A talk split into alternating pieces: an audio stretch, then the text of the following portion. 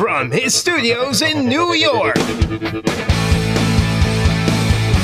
It's time for Wake Up Call with Dan Tortora, where sports meets life.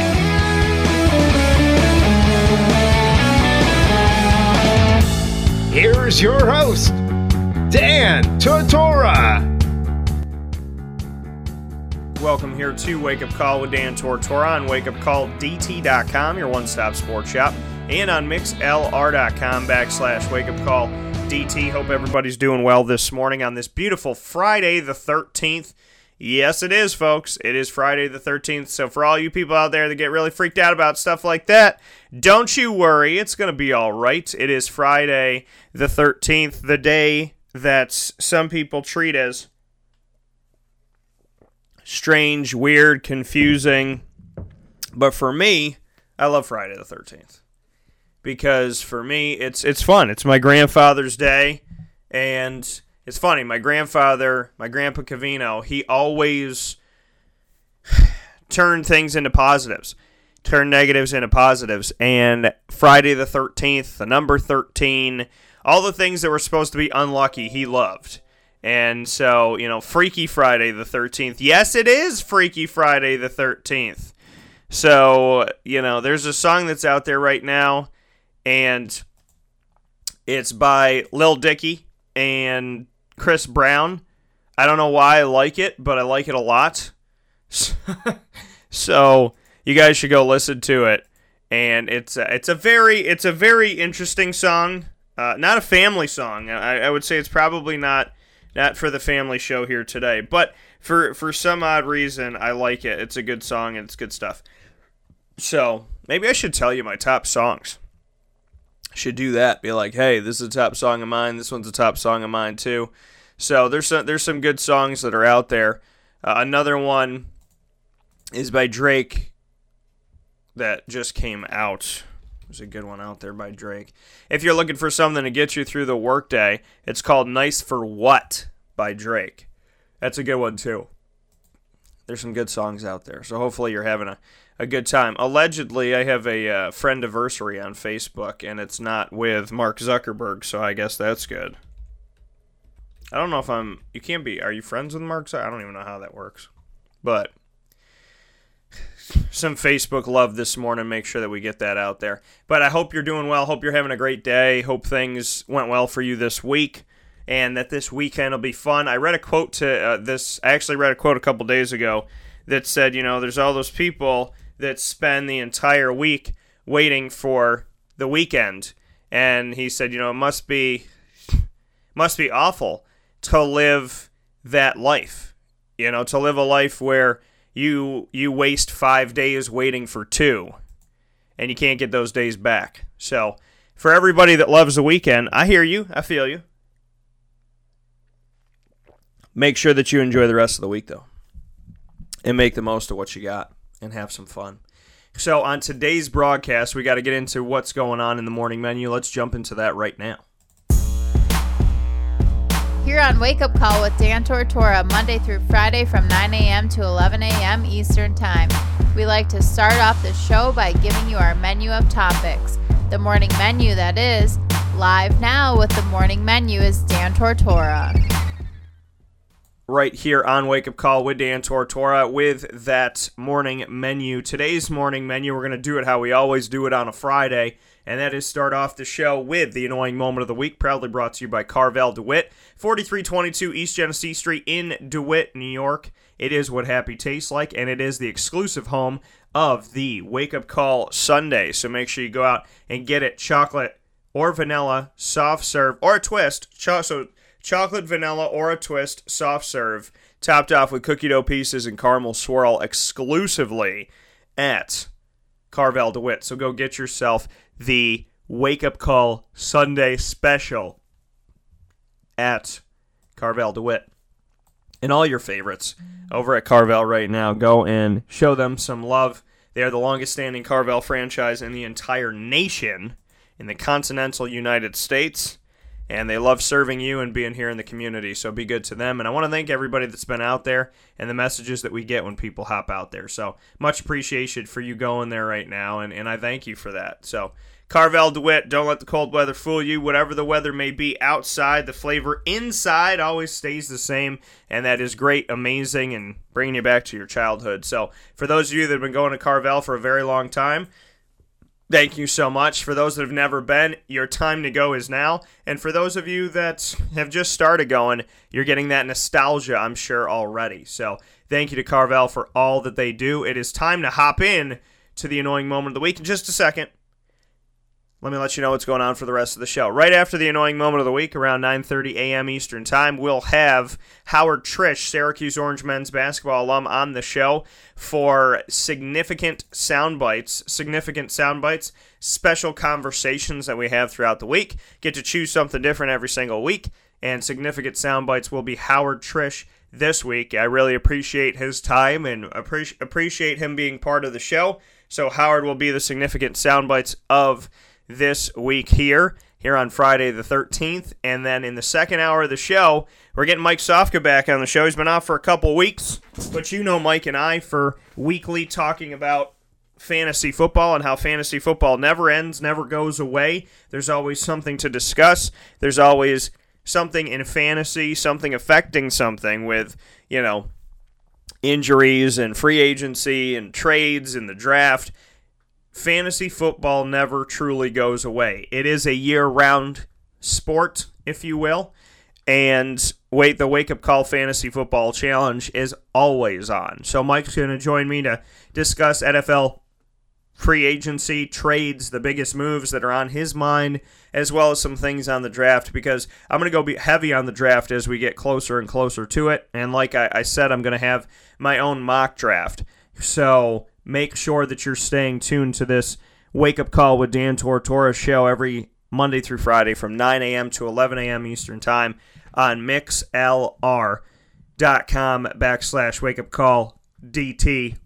Make sure you connect yourself with the show, and Mike will be with me in the second hour of the show to discuss what he's taken away so far from the moves that have been made, some moves that he think he thinks will be made and, and what teams are, are looking good so far. So Mike will be back on to get you ready for fantasy with myself and let you know kind of what's going on here in the NFL as we continue to roll forward with football. And like I said, there is really no days off when it comes to the National Football League. So that's all coming up here on the show.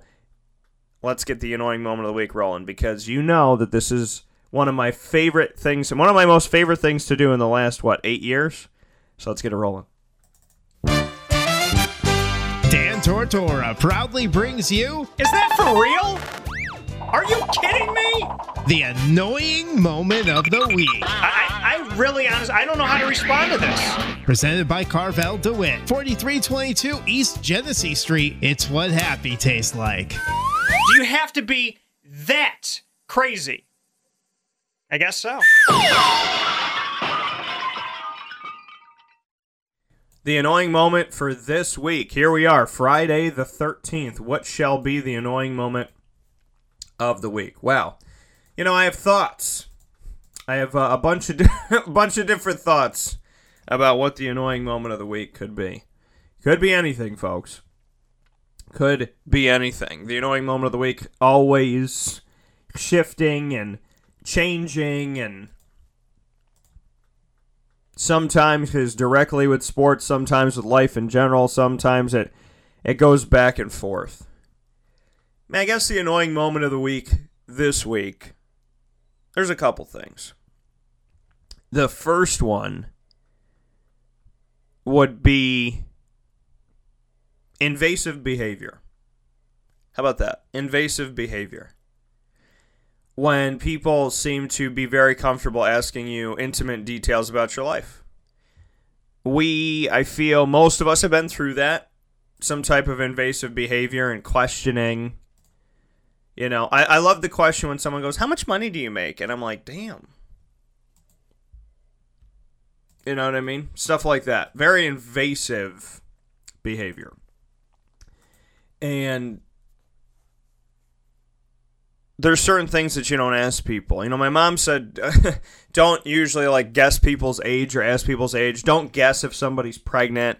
Don't ask somebody how much money they make. You know, there's certain things that that you kind of just grow up with uh, etiquette, so to speak, and and and knowing things. But you know, there's invasive behavior, and and I feel that I've been the I've been on the other side of it where someone's like, "Well, what do you this? What do you that? What about this about the house? What about that?" And I'm like, "What are you casing the joint?" Like, I, I just I don't I don't understand.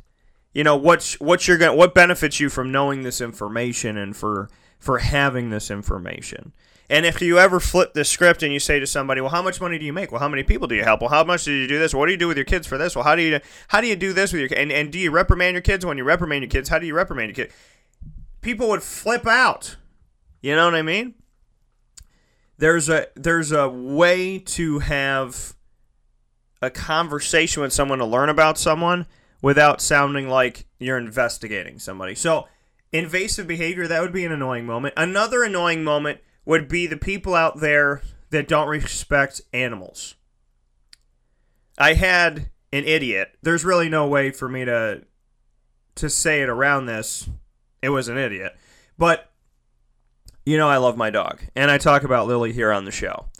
So I shouldn't say idiot. Let's not be rude. Let's not call names. It was a person who was just not a good per, not a nice person, and somebody who tends to like to seemingly like to hurt other people for no reason. Let's say that. We won't say idiot. We'll just say somebody that enjoys hurting other people because apparently this person does. And we were having a conversation, and they said, "Do you have kids?" And I said, Not yet, but I have a dog. And they were like, Oh. And I said, Yeah, she's like my little kid. I said, I treat her like my kid. I love her so much, so sweet. And they were like, Yeah, well, they're not children, and it's not the same because obviously she can't talk to you. And I'm thinking a deaf child couldn't talk to me. So, are they my child? So I mean, it, just it, it is. I, I, think what I'm trying to get at in the annoying moment of the week this week is that people have opinions. Everybody has an opinion. My dad always said to me, "Everybody has opinion, like everybody has a butthole." And you know, and everybody's got an opinion, like everybody has a butthole. And some people come across like a butthole when they give their opinions. There are things that I agree with and don't agree with in life. I've never told somebody outside of like, please don't kill someone and hurt someone or steal from someone. Outside of like normal things, I don't think it's my business to say. I mean, I think people should know, like, hey, don't steal. You know, don't hurt other people deliberately. That should be a given, right? But what people do in the comfort of their own home, as far as, you know, what type of food they eat, if they raise their child vegan, if they eat red meat, if they, you know, how they pray, when they pray. I mean, there's certain things that it's like, that's none of your business. And it's invasive and it's rude. And I feel like, you know, the, the, the world has gotten very comfortable in saying, well, this is what I do, so you should do it too, or else and I don't feel like it needs to be that way. I feel like people need to enjoy the life that they have and, and make the most of the life that they have. And we all have the right to live our lives the way we want to live our lives. As long as we're not hurting anybody deliberately, I think that we have the right to go out there and have some fun and live the life that we want to live. So I would say, annoying moment of the week this week, you know, two scoops, invasive behavior and people that don't respect the whole, you know, side the the dog side of it.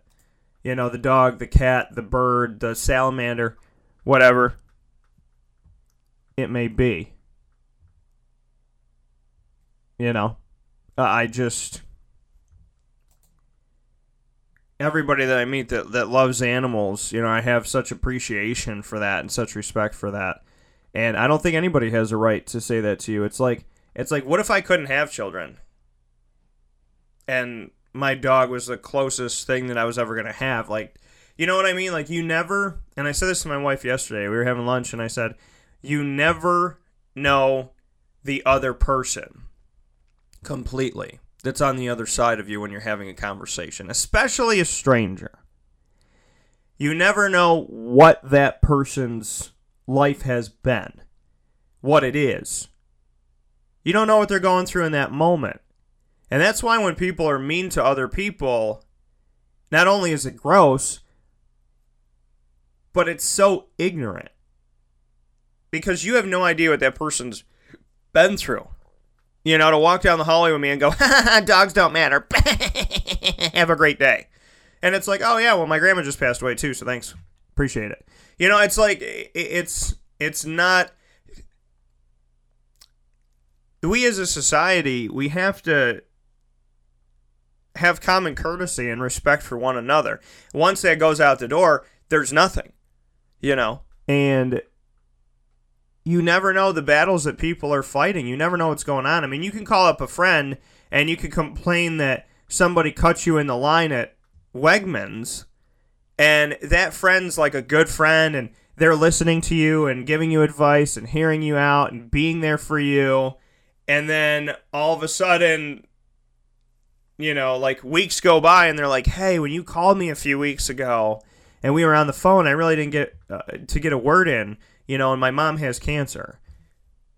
And you're sitting here like, "I spent 37 minutes complaining about a woman at Wegmans and you have a real problem, but you didn't this you didn't ask." So, you know, to me, you got to just be nice to people. You never know what people's situations are. And if you're always nice, then and I'm not saying don't don't misconstrue nice with soft. Don't misconstrue nice with not sticking up for yourself or your loved ones. Don't misconstrue me, please, on any of that. I'm just saying be nice. I've never gone out in life and said, I'm going to look for a fight today. I don't do that. I don't. I, have never walked outside and said, I'm going to ruin somebody's day. Mm-hmm. That's what I'm going to do because I'm angry, so I'm to make somebody else angry. The people that do that are undeniably broken. If you can be unhappy yourself, stay in the unhappiness, and then want someone else to join you, you need some prayers, and you need to get out of the hole that you're in. You don't need to drag anybody down there with you. So let's be good to one another. My final scoop of the annoying moment of the week has to do with this man that I spoke about earlier here in the show this week, and that's Andre Ingram. 32 years old, finally got to get to the NBA and play for the Lakers and had 19 points and phenomenal shooting and did some amazing things. And he's going to throw out the first pitch at Dodger Stadium, and I'm so proud and so happy for him. And my annoying moment of the week is that it took is that we had to wait to see this moment. I know, and this is, and obviously it's a joke. It's a joke. I'm not like, oh my gosh, screw you, this, that, and the other thing to the NBA. It's a joke. It's it's annoying that we had to wait so long to see this story. It's annoying that this man had to wait so long, you know, for to tell his story, so to speak, in this way. But at the same time, God's never late and God's always on time. So as much as I'm joking around, that's the eh, it's the annoying moment of the week that Andre Ingram's story didn't get to be told until now. I know God's always on time, so I I know that there's no other time that the story could have been told, and I know that when it was told today is when we needed it to be told, and I know that this was the time. So I appreciate it, and I thank this story for being told. And I'm excited. I'm excited that this story was finally told. So all jokes aside, Andre Ingram is just he's a phenomenal story. He's a phenomenal story, and I'm very thankful that we get to hear the story and see the story now.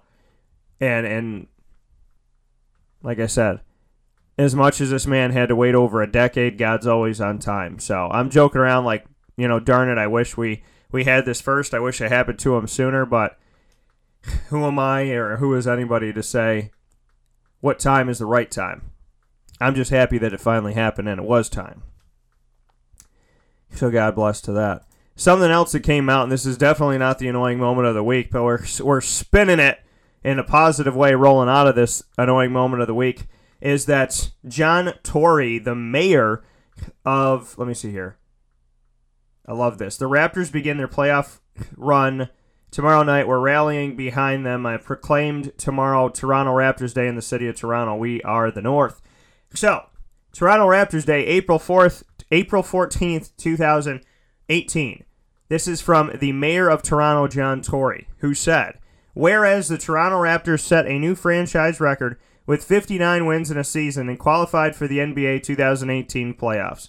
The Raptors season was highlighted by the number of milestones, including breaking another franchise record with 34 wins at home and finishing first in the Eastern Conference for the first time ever. An all star lineup with exceptional young talent and leadership from management has truly cemented We the North as a catchphrase to be feared around the league. Toronto on Toronto Raptors Day, I encourage everyone in our city to show our support and appreciation for this incredible team. The city of Toronto would like to thank the players, coaches, and staff for the wonderful year so far. We are extremely proud of the Toronto Raptors, and we look forward to filling up Jurassic Park deep into the postseason and showing our opponents what home court advantage really means. Now, therefore, I, Mayor John Tory, on behalf of Toronto City Council, do hereby proclaim April 14th, 2018, as Toronto Raptors Day in the city of Toronto. Let's go, Raptors. That's right, homie. Let's make it happen. John Tory, the mayor of Toronto, has declared April 14th Toronto Raptors Day. And isn't that an exciting moment in Toronto Raptors history that they finally have their day? And hopefully they will finally have their day in the sun. That since 1995 have never been the number one seed in the Eastern Conference and have never advanced to the Eastern Conference Finals and hoisted the trophy. The whole or the uh, NBA Finals and hoisted the trophy. So the day is today, and God bless that day. The annoying moment of the week. Three scoops you got. Don't be an invasive person. Respect people that have animals. And Andre Ingram. We love your story, and we're so happy that you got to tell it. And, you know, I'm just hoping and praying that other people's stories get to be told as well. Andre wasn't an annoying moment of the week. It was a sarcastic annoying moment of the week. Like, great story. Why'd we have to wait so long for it? But in, rea- in reality, great stories are always worth the wait. And I know that for Andre, it was a big moment, and I hope that God continues to bless his path.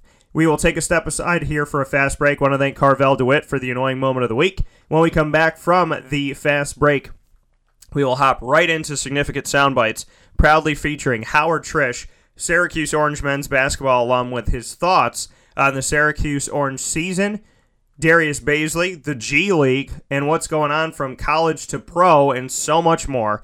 We'll get into everything Syracuse and college basketball related in just a moment. This is a wake up call, fast break. Carvel DeWitt, it's what happy tastes like. Do you know why? Because we make ice cream. Creamy, rich, flavorful ice cream. Not yogurt or ice milk like some of our competitors. Ice cream. Fresh, by hand, daily. For the calorie conscious, we have something new for you. Our new Carvelite. Same great flavor, creaminess, and texture of our regular ice cream with only 35 calories an ounce. So whether you want an ice cream cake, flying saucer, dasher, carvelanche, hard or soft ice cream, we will satisfy your craving with our fresh, handmade regular or new Carvelite ice cream. Carvel DeWitt. It's what happy tastes like. Clothing that will change with you without you having to change.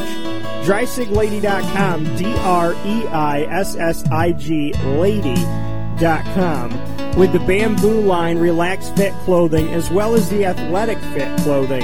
DreissigLady.com is fit for any woman, any time of the day, anywhere. Whatever you're doing, whatever your day commands of you, command yourself to feel comfortable in Dreissig Lady Apparel. D R E I S S I G Lady.com. For all the women out there, feel good in what you're wearing and don't feel like you have to constantly change throughout the day. Whether you're a stay at home mom, a business owner, going for a jog, going for a meeting, or just relaxing at home, DreissigLady.com is the right fit for you. D R E I S S I G Lady.com.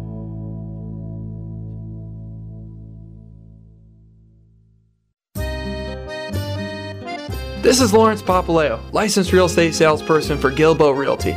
Call our home office at 315 752 9513, or better yet, call or text me directly at 315 748 2524. Let me ask you a question, Lawrence. If I needed you to help me buy a house, find the right place, could you help me do that? Joe, I'll help you find your dream home. You don't ever say my name on the radio, never. If I needed to sell a house, could you help me go about that the right way? Yes, yes, I can. How do they get a hold of you? Call me directly at 315 748 2524. But you also do the commercial property. So if I got a business, couple businesses, gotta take one here, move it over there, do this, do that. Are you gonna help me buy and sell my commercial property also? Yes, sir. I like that. I like that. What's my name again? I have no idea. Absolutely, but they need to know your name, so give it one more time. This is Lawrence Papaleo, licensed real estate salesperson for Gilbo Realty. My phone number is 315 748 2524.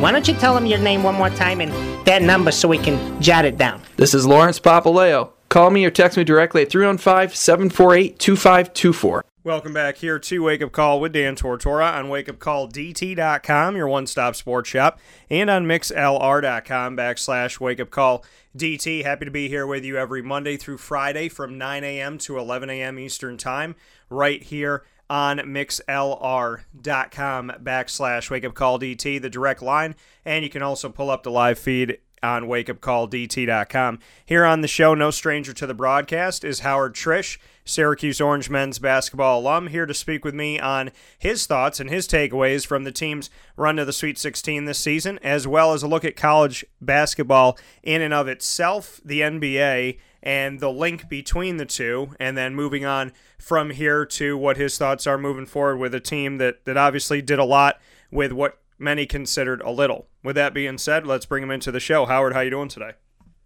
Great, Dan. Uh, thanks for having me on again. Good to talk with you.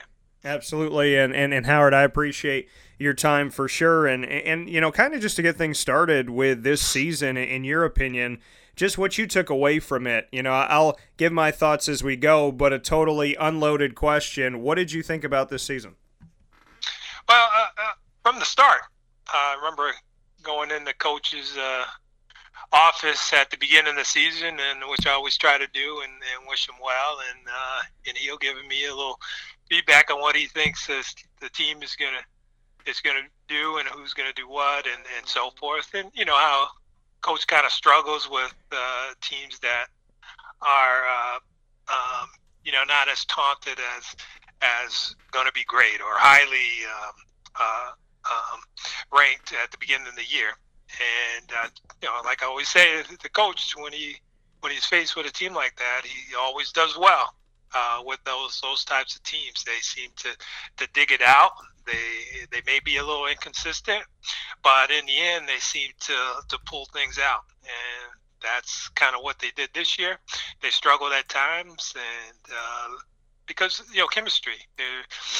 You you develop over a certain period of time, and if you didn't have it the year before, that's just a struggle on on to the to the next year. And sometimes teams can develop it quickly, and sometimes teams it takes a while, and then uh, sometimes you you get a team where like this year where uh, you know they had three key players, and the other two were were very inconsistent, and they were battling uh, you know between uh, Moyer, Sidibe, um, Paschal, uh, to you know for for time, and uh, they you know they they struggle. Sometimes they they were they did well, and you know sometimes they they struggled. So it, it put a big load on on the three. Unlike last year, uh, you had a, a few guys that towards the end of the season they they came on strong. Uh, you just didn't have that this year. Yeah, you know, and and when we look at the team this season, like you said, you know, a lot was on the big three. A lot was on Oshae Brissett coming in as a true freshman and needing to be effective right away. Frank Howard not really asked to be an offensive player his first two seasons, and he needed to, to come in and take his first two seasons, multiply it by ten, and play at that Right. level every single game. Right. And then Tyus Battle had to come back and do what he did last year, but even more so because of the top five scorers of last season. He was the only one with Taurean Thompson transferring out, Tyler Lydon going to the NBA, and John Gillon and Andrew White III finishing up their eligibility. So, you know, this team had a lot of pressure and a, and a lot on their shoulders. And I think that, you know, that's something I, I've really tried to speak on here on the show to say, you know, respect these guys for how they walked into this season and you know there's there's always that thought of you got to get to 20 wins or more, got to get to sweet 16 or bust. But this team I think, you know, deserves due credit for walking into this season and coming out of this season after 37 games with playing pretty well and, and playing better down the stretch. I mean, they had a lot against them this year. And I don't know if if you know the respect came during the season as much as it started to at the end. But I mean, this is definitely a season that was an uphill battle for them. Yeah, I think uh, fans really want the team to do well, and you know sometimes they're fair fair weathered friends and uh, fans, and they just you know will go with them when they're doing well, and then uh, you know feel like such a letdown when they're not you know playing as well.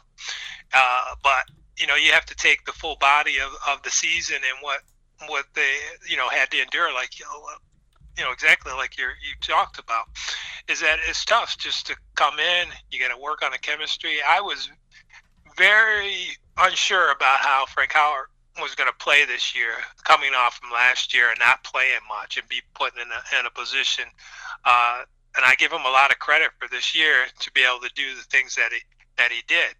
Um, you know, sometimes more more often than not, he played well. So I, I think I give him a lot of credit from, from that standpoint, and I and that was the one question I had at the at the at the point guard spot. It's tough to just come in and do what he's what he did because you have the ball all the time. It's up to you to make the plays an awful lot and to and to lead the team. I highly regard the the point guard uh, and, and, and on teams uh, to play that kind of role. Yeah, you know, and, and when we look at Frank Howard and what Frank did this season, you know, I think it, it has to be noted that not only did Frank improve himself from the point guard position, but I mean, this is a guy who during the season I said, hey, if we look at a stat line of any point guard in the country on, on 351 Division One men's basketball teams, his stat line could hang with anybody if he lowered his turnovers and heightened his three point percentage. And then almost immediately after that conversation was said on the show, I jokingly said, I guess Frank was listening because he went and had two great games from three point range, improved from then on for the most part on his three point shooting, and then on top of that was able to minimize his turnovers when he was having, you know, five, six, seven in a game to having four, three, two, and whatnot from there. So I mean, you know, from Frank Frank from the first couple seasons into this season wasn't a scorer, wasn't really, you know, effective at the charity stripe, at the three point line, field goals in general. He was able to boost all of that up, lower his turnovers, improve his shots. And, and the crazy thing about it is Tyus Battle took twice as exactly twice as many shots his sophomore season to his freshman season. It was exactly double from one year to the next. The crazy thing about that was the more shots Tyus took, the more his percentage went down the more shots that Frank took, and I feel like, you know, there's so much emphasis on Tyus' shot, the more shots that Frank took this season from last season, the higher his percentage went. So the more shots he was taking, the more we're going in. And I think that, you know, we really need to give him a lot of praise where praise is due for the offensive mind that he's had this year, the ability that he's had this season, and just everything he brought to the game because he did what this team needed, but I don't think necessarily what a lot of people expected him to do. Right, and and, uh, and you made a good point as far as Tyus. I think he just, uh, I believe he uh, knew he had to do it, and, and it was, you know, the pressure was on him to do and, and to take that. And, and sometimes, you know, majority of the shots were good shots, but you know, he put up some that um, that he might have felt, you know, pressured to do. Or whereas Howard, I think when he shot more, he did it from a, a, confidence standpoint. I think when he was making shots, you know, he just continued doing it as opposed to uh, starting out and just shooting an awful lot. I think his shot, and that's what increased, I think, his percentage standpoint because, you know, he, he just doubled down on the shots when he was scoring and, and continued it. That's what it appeared to me from, from my standpoint. And we're speaking here with Howard Triche, Syracuse Orange men's basketball alum on this season that Syracuse just had 2017 18. They they made this and it was funny because my wife said she goes, "I know that they're not supposed to and they're not thought that they will. So she said, "I know that this is going to be the season that you'll be on the road." And and I in fact was from Dayton straight to Detroit, came home for 4 days, did four events in 4 days, then went out to Omaha and watched this team continue to make this this wonderful run that they did. I've covered a lot of Syracuse teams. I've covered the last two Final Four teams on location, Howard. But I got to be honest with you. This, in my opinion, even though they didn't get to the Final Four, this to me was one of the sweetest, most satisfying seasons for the Syracuse Orange because of what people thought, because of the five and a half to six players that they had, just the way that they did it, how they did more with less even though this wasn't a Final Four season, in my opinion, as a broadcaster and a writer watching them firsthand, I uh, this season to me is going to go down in history as one of the best seasons that they've ever had. Yeah, no questions. From a defense standpoint, they were you know pretty much consistent throughout you know throughout the year. When I you know when I say consistency, I, I think of seventy five percent or better from from a standpoint of of holding teams down. Um, you know they were a team that in the you know if they maintained in the 50s and and uh, and low 60s, they had they were in there with an opportunity to win, and they were able to, to do that from a, a consistent basis when they when they were winning. So uh, that that tells me without without question that you know the adversity that, that that they had, they may not have been scoring a lot, but they still maintained what they could they had control over, which was to play defense and play aggressive. And that goes to to the to the players and to dig down deep and to shrug off the media, shrug off what what people might be saying and and do something that they have control over. And they were able to do that.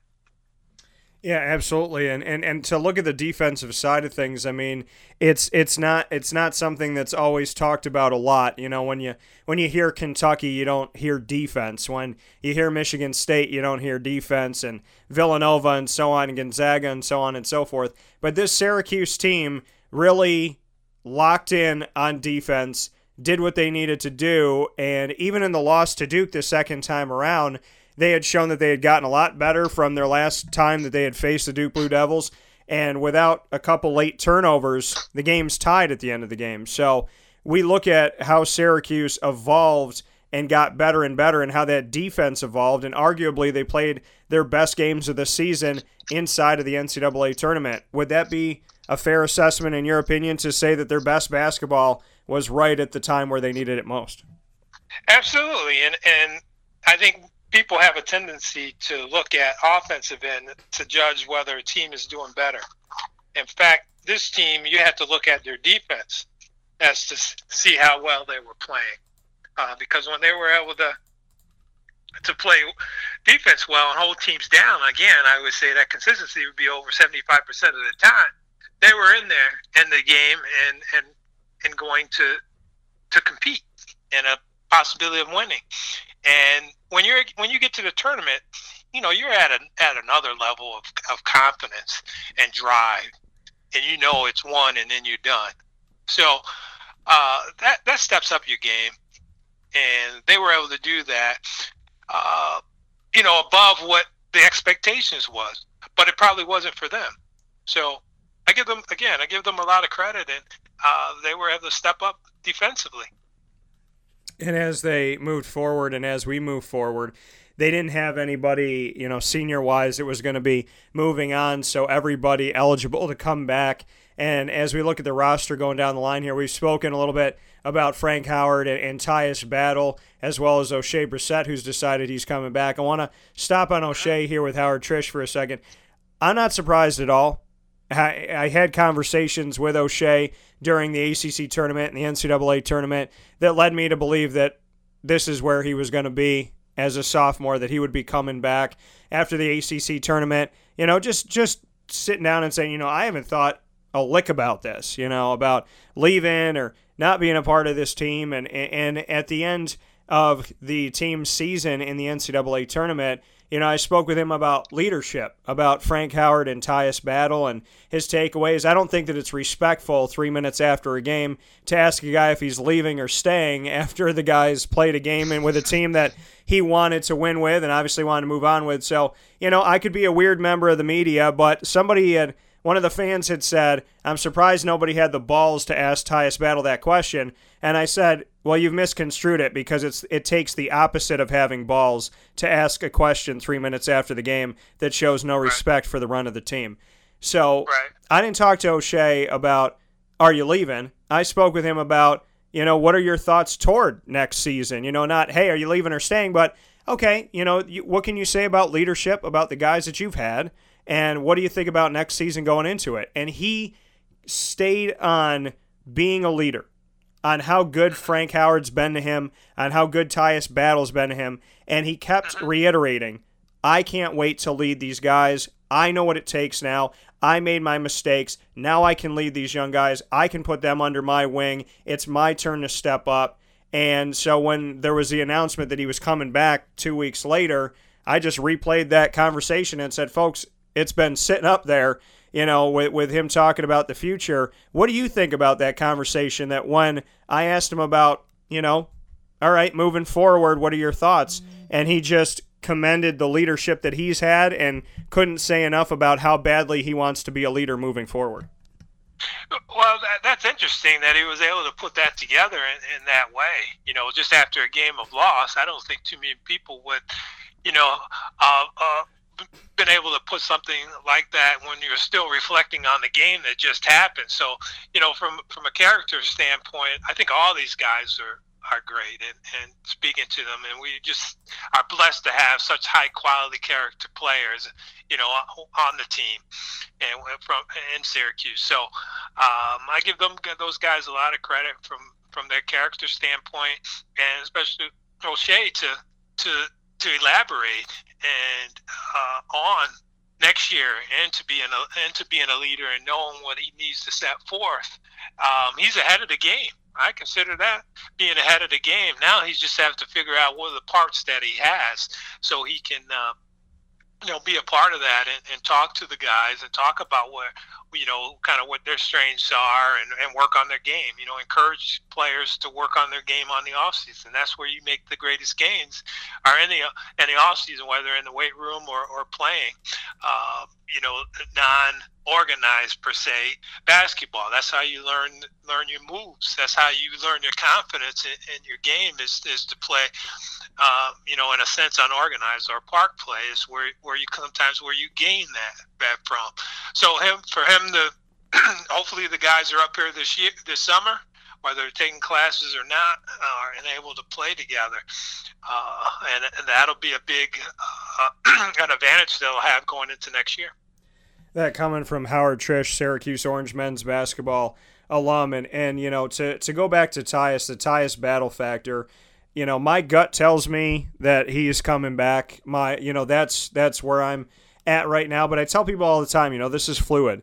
He went and tested out the NBA draft combine last year with no agent to see what they said about him. I think that that's one thing that the NBA is doing right is allowing guys to gather information and get some intel on what scouts are thinking about them before having to make a decision and with full ability to return back to their team after gaining that information. So he did it last year. I would uh, anticipate him to do it this year as well. But something inside of me tells me he's coming back. At the same time, I tell fans all the time I can say that today in the early part of April, but depending on what he hears and what people say, you know, people got to understand if if you're planning on coming back and you hear from 10 different NBA scouts that you're a top 15 pick, well, guess what? You know, this guy's been dreaming about this his whole life. What's your thought on the Tyus Battle factor and the fact that this is a fluid situation and, you know, he could be doing something today that maybe might change tomorrow? You know, when it comes to uh, players leaving, you know, college and going to the pros, I'm probably like two for 10. Uh, I don't. I, I guess I evaluate now as opposed to the potential for, from that standpoint, and I know that's what the NBA looks for, and uh, you know that that potential that they see um, after the first couple of years. Now you look at the players that have left and, and so forth. Yeah, they might have gone high picks, but after two years, three years, where are they? Now you have to look at that consideration. I think as as a player and what has come before you, and and uh, you know the NBA isn't always right, and you have to recognize that. Now, do do you take the money and have a great foundation to start a career or something else or keep playing overseas, you know, that, that's there. Um, I think that's not 100% of why, you know, young people play play basketball. Um, you know, that is maybe the end game is to make it to the NBA and, and make uh, tons of money and never have to worry about per se working again. That's you know that's wonderful if if you can can do that.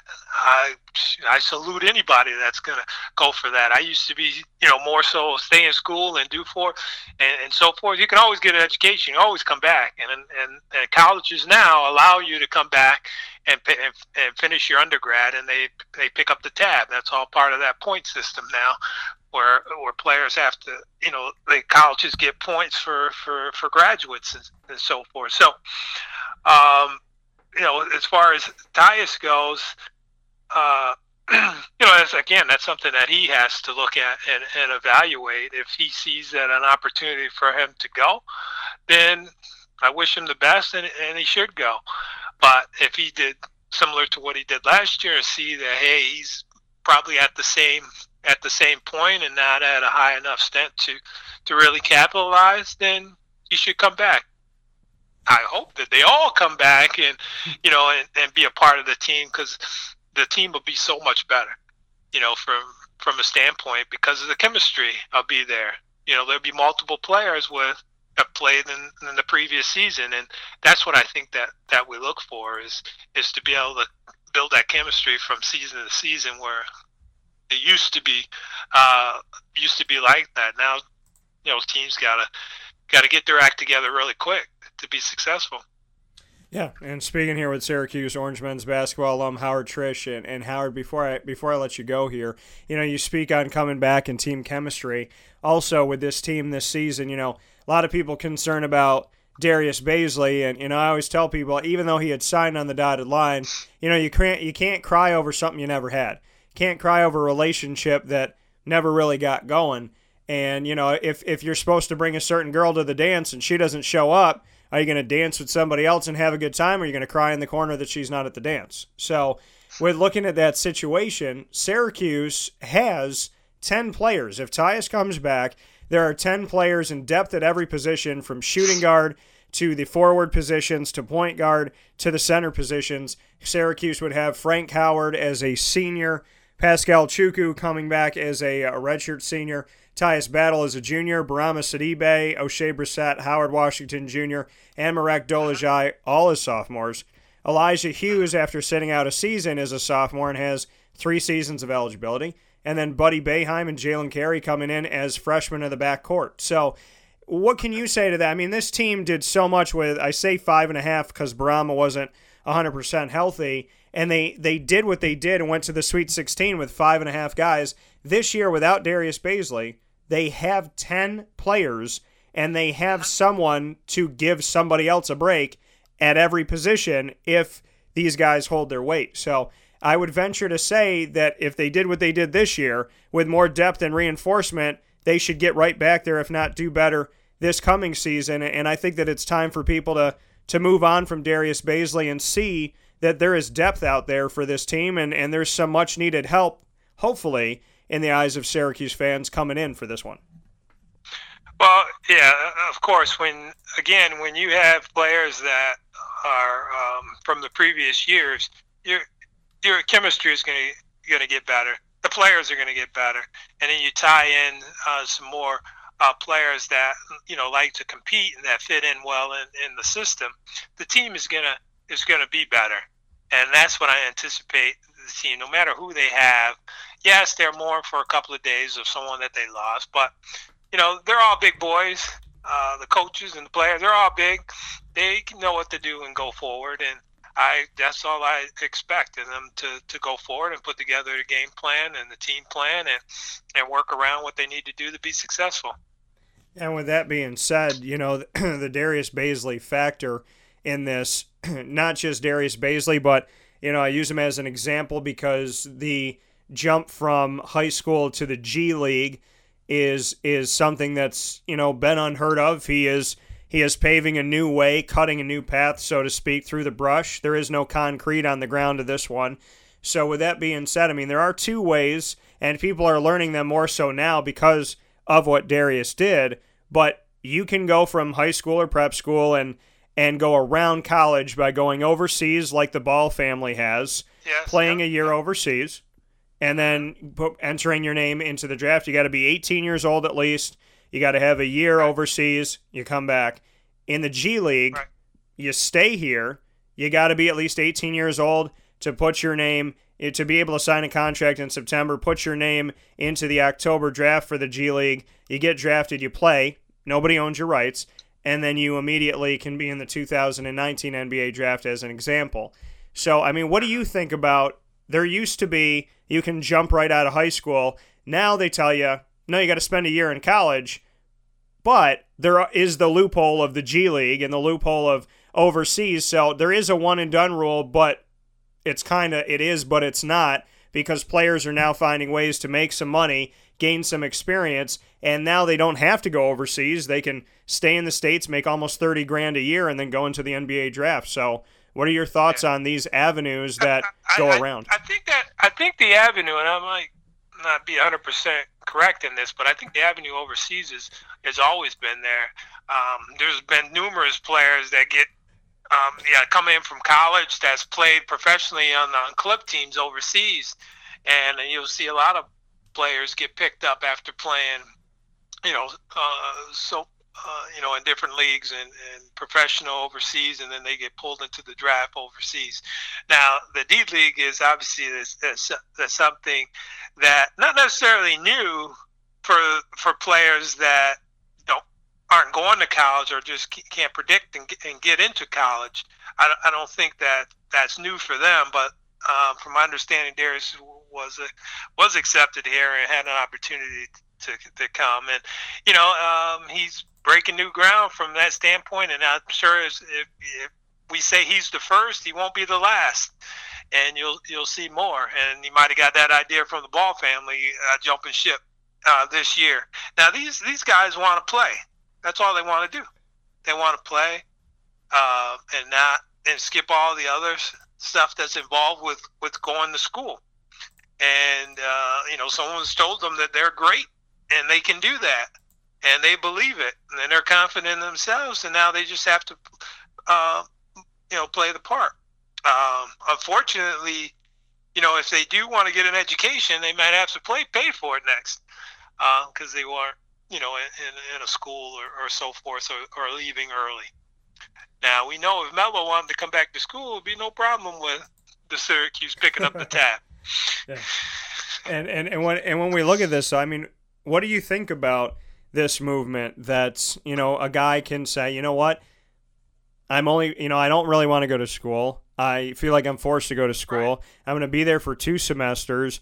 It doesn't really right. matter to me. So, you know, I'll go make $26,000 max in the G League. It's money that I wasn't going to make in college at all. And I'll make this money. I'll go in the draft. I mean, what do you think about the G League route that Darius has taken that – other people will take. What do you think about this avenue of that, not going to yeah, school? That, yeah, that, that's that's their decision. I mean, that's what we have to understand. We can we can't make decisions for people.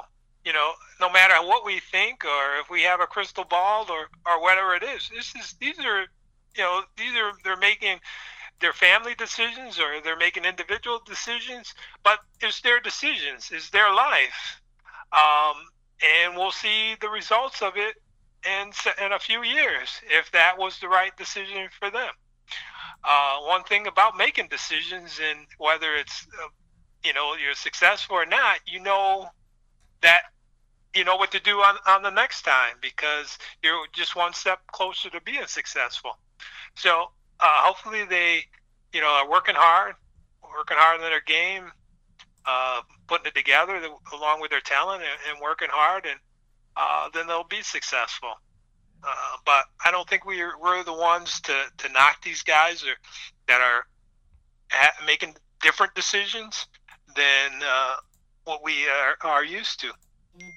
Should there, in your opinion, you know, outside of that, should there be some type of a punishment if a player is to be recruited, verbally commit, and then sign, actually sign on the dotted line, as Darius Bazley did? Should there be some type of repercussion with a team spending, you know, 10 months, a year, year and a half, whatever it may be, recruiting you and turning other people away, guaranteeing you that scholarship, and then when all the dust settles, that kid says, hey, you know what? Rip up that piece of paper that my contract's on, it's null and void. Should there be a repercussion for that?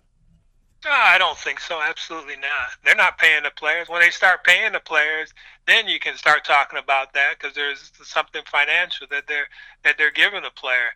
You know, if they paid the player in, a, in advance and said, "Hey, this is what you," and of course, obviously, if that was legal to do, uh, since they're not doing that, um, it's just a, a written contract that that you're gonna, um, the school's gonna uh, give you a scholarship, and this is this is what it is, and and so forth. Um, unfortunately, nothing's guaranteed from from from that standpoint. Uh, they decided to go another way. And they informed the school that they're going another way. They didn't just not show up in uh, in September and say, hey, you know, I don't. Um, this is not for me. Now that was been a whole different story, but you know, they they they stepped up when they thought the decision was was made, and uh, they're they're moving forward. So uh, wish them best of luck.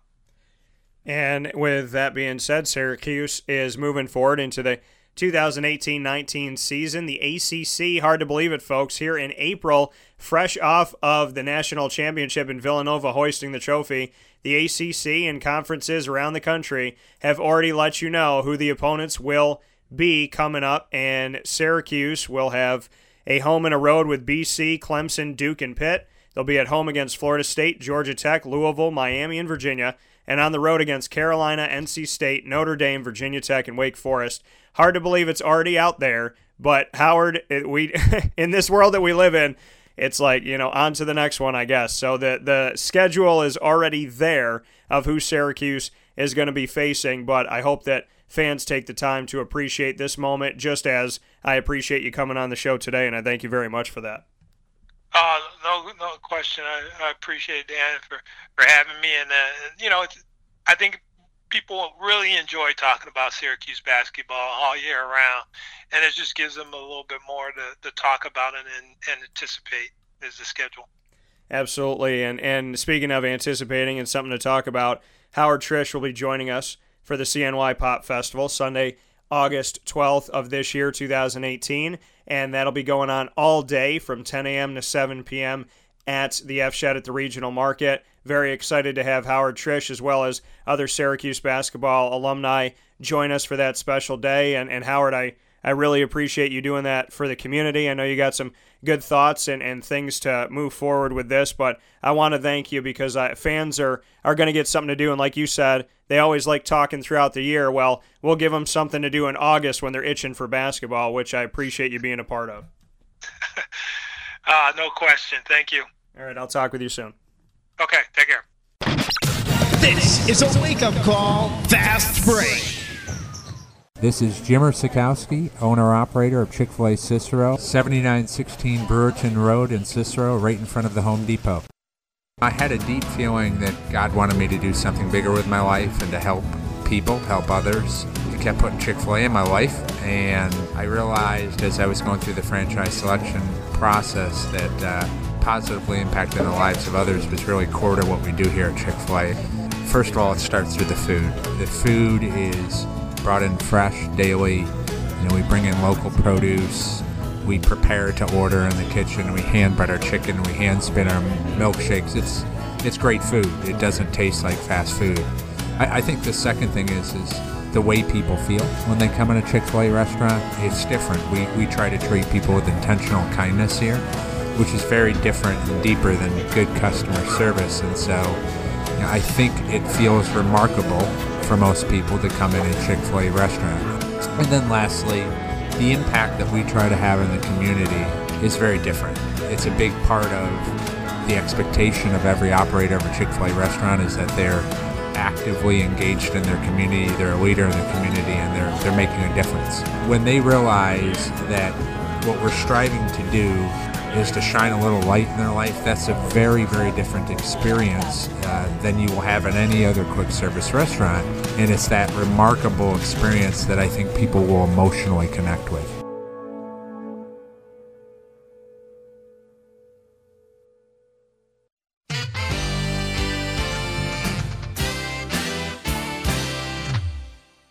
Hi, this is Domenico Vitali, owner of Giovanni's Formal Wear, where you look great and feel even better with our renowned tailoring and alteration services on any suit or any tuxedo from anywhere. Call 315 455 8729. That's 315 455 8729. Stop in locally on Route 11 in North Syracuse next to the Ponderosa Plaza where you could choose your style, get fitted, and tailored, all at Giovanni's Formal Wear.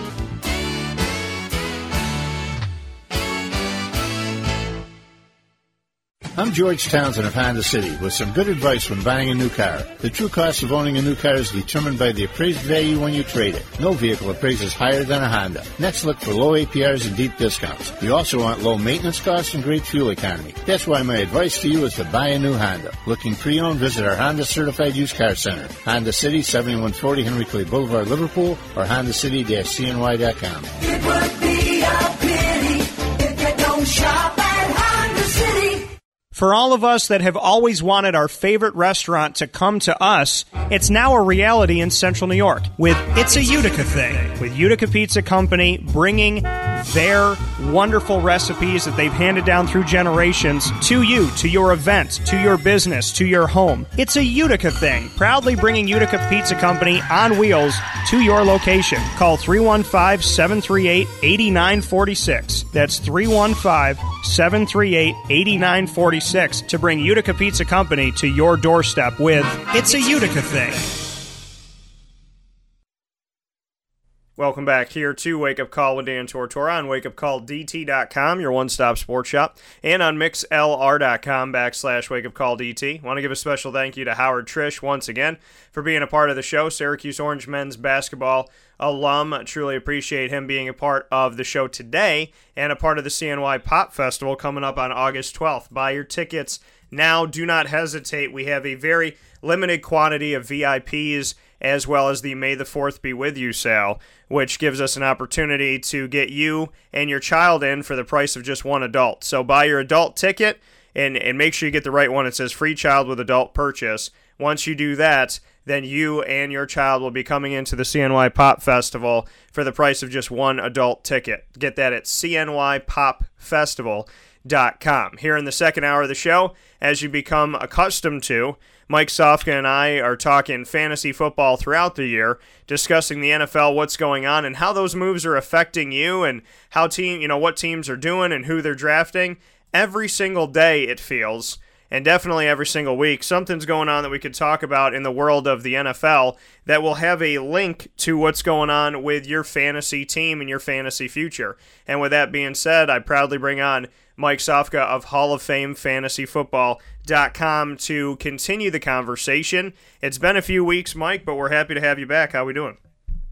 Awesome. Thank you so much. And and Mike, and we definitely want to uh, to put this out there too, just for you. Uh, we're happy that you're doing well, happy that you're you're healing up, and and hope nothing but the best for you. So, how's the body doing? Much better, much better. I'm working 40 time in my broad jump right now. I look to be in camp soon, so no, I, I'm doing I'm doing a lot better. Thank you very much. Yeah, absolutely, and uh, we look forward to that to that 40 time. I got to work on mine myself, so we'll be be ready for that. So I'm going to throw it to you since it's been a few weeks since we've been on Wake Up Call together in this uh, in this hour. So what's kind of going through your mind? What are you thinking about when it comes to you know the upcoming season and whatnot? What's what's been going on? Well, this is a great time, a great opportunity to kind of get a head start on things if you're not in a dynasty format. it's a great time to start looking at the impacts of some of the rosters by some of the free agent moves we've had, and by studying who's doing what and lining themselves up in what position for the draft. Maybe you have a favorite team, maybe you have a favorite college team. You're looking for those guys, but in the fantasy world right now, it's all about the free agents. I think it's about you know the impact of a Michael Crabtree going to Baltimore. It's about the impact of a Torrey Smith going to Carolina, a Jarvis Landry going to Cleveland. It's about uh, you know running back shifts in the league and who's going to be taking over and can Carlos Hyde you know, really get it done if Cleveland isn't able to get Barkley. So there's a lot of questions. It's it's a fun time to be just even if you're not into fantasy football like I am, it's a fun time just to be a football and a fantasy football fan because it really is a year-round event with the uh, free agency now running into the draft and then you know the OTAs going on and then pretty soon camps are going to crank up. It's you know it's it's one thing after the other. I think it's what 150 days till uh, 140 something days till kickoff, I guess.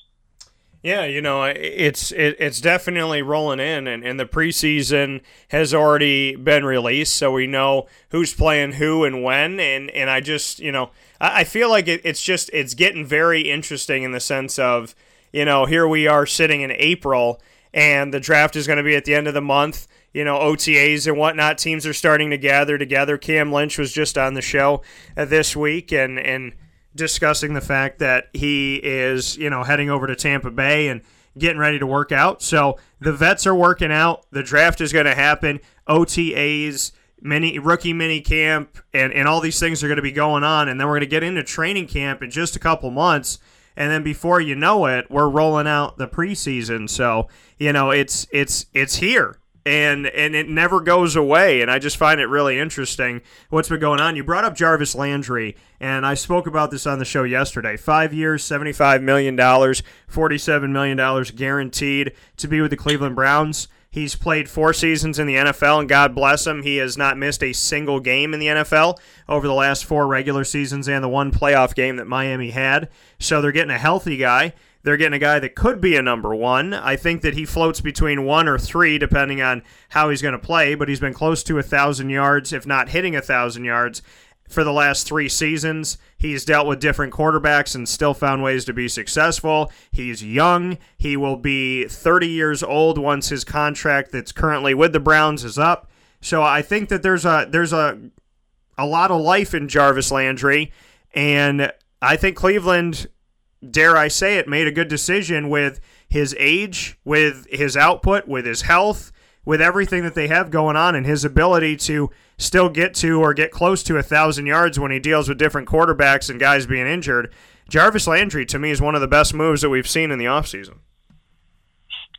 Yeah, you know, I'm going to shudder as I say this, and I don't think I've ever said this in my life, but I think I would like to be the next quarterback of the Cleveland Browns because they look like they're finally putting something together. Looks like the new group has got their act together. They've made some off-season moves. The number one thing in my mind, like we just said, Jarvis Landry. But can you imagine if they get the quarterback they want and they're able to come back and get Saquon Barkley as well? That's just huge. You look at Jarvis Landry, you know, he's only led the league in reception since he's been in the league. So definitely if you're a PPR guy, PPR league, that's the guy you want. But you look at two other receivers that they have who could arguably t- tend to be the number one receiver in the past couple years had it not been injury and other, you know, uh, actions like Josh Gordon had the di- disciplinary action. When he came back, he looked good. Corey Coleman, when he's on the field, he looks good. So in my mind, three guys on the field that are capable, including Jarvis Landry, of being the number one receiver, the ability to stretch the ball, the ability to go over the middle. This is a dangerous crew. Now, even if they don't get Saquon Barkley, they're going to be okay, I think, with Carlos Hyde and Duke Johnson combined. But, you know, definitely the quarterback going into Cleveland, it's not as bad and not as a disparaging situation as it looked just maybe six months ago. Would you like to share my holy water, or would you like some for yourself? Now that we're saying. Yeah, I, I, I'm starting to believe in Cleveland. I, I never thought I'd say that, but I'm starting to believe.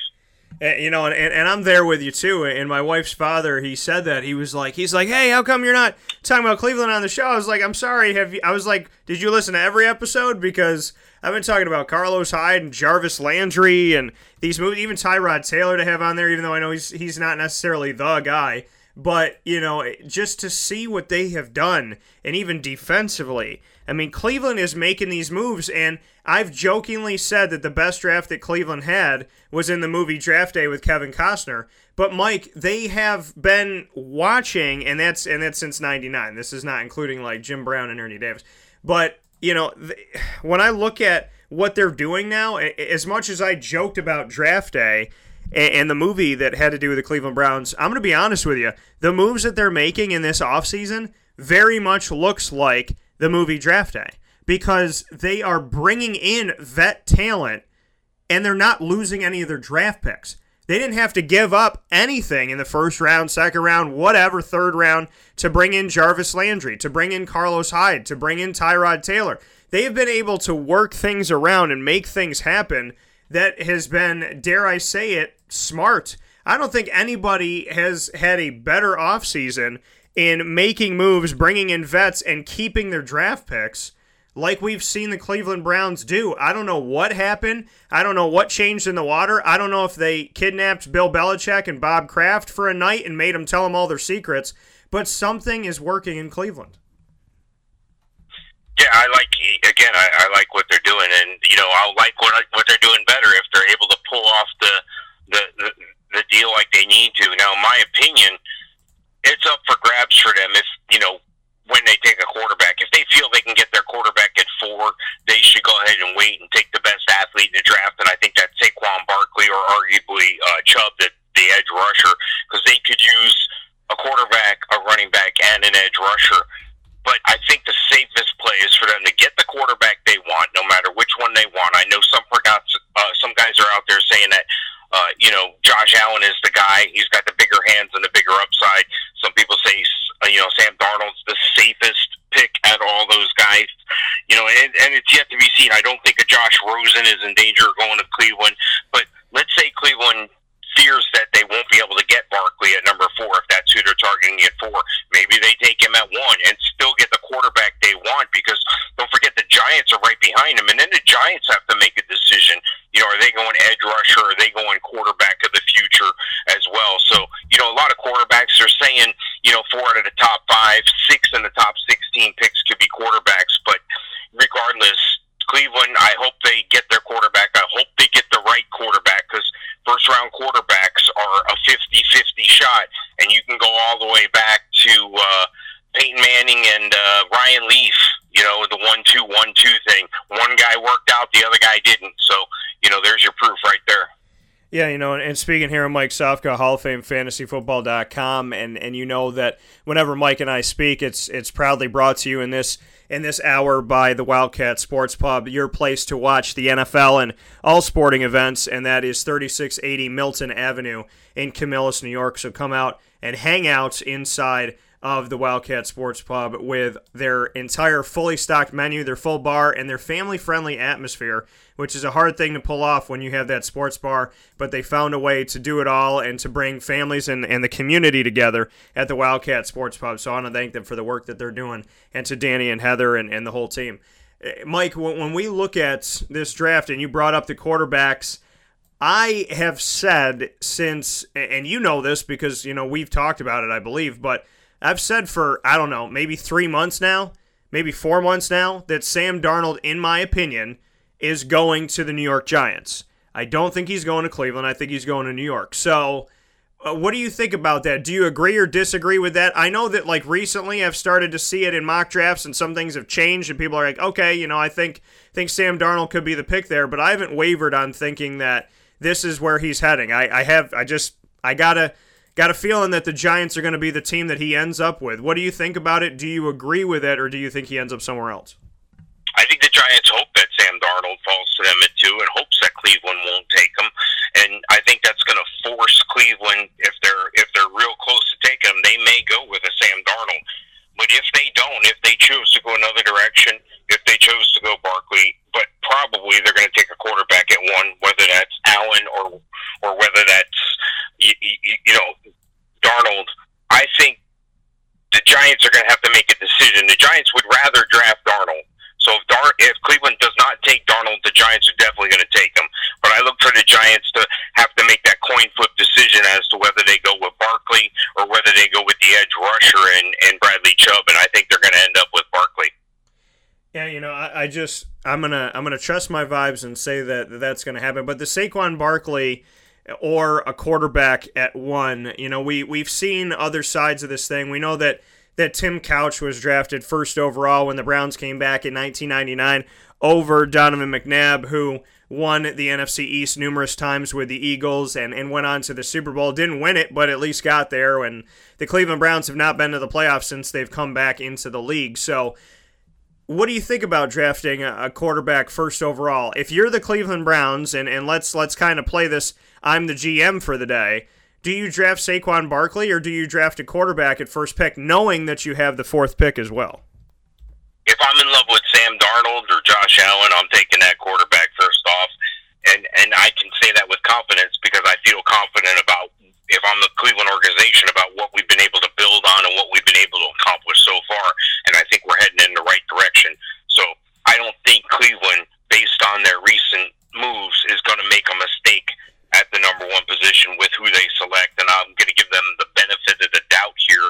And again, these are words in, for years I've never said, but I think they're going to make the right choice, and I think they're going to go ahead and take the quarterback they want with the first overall pick and just get that out of the way.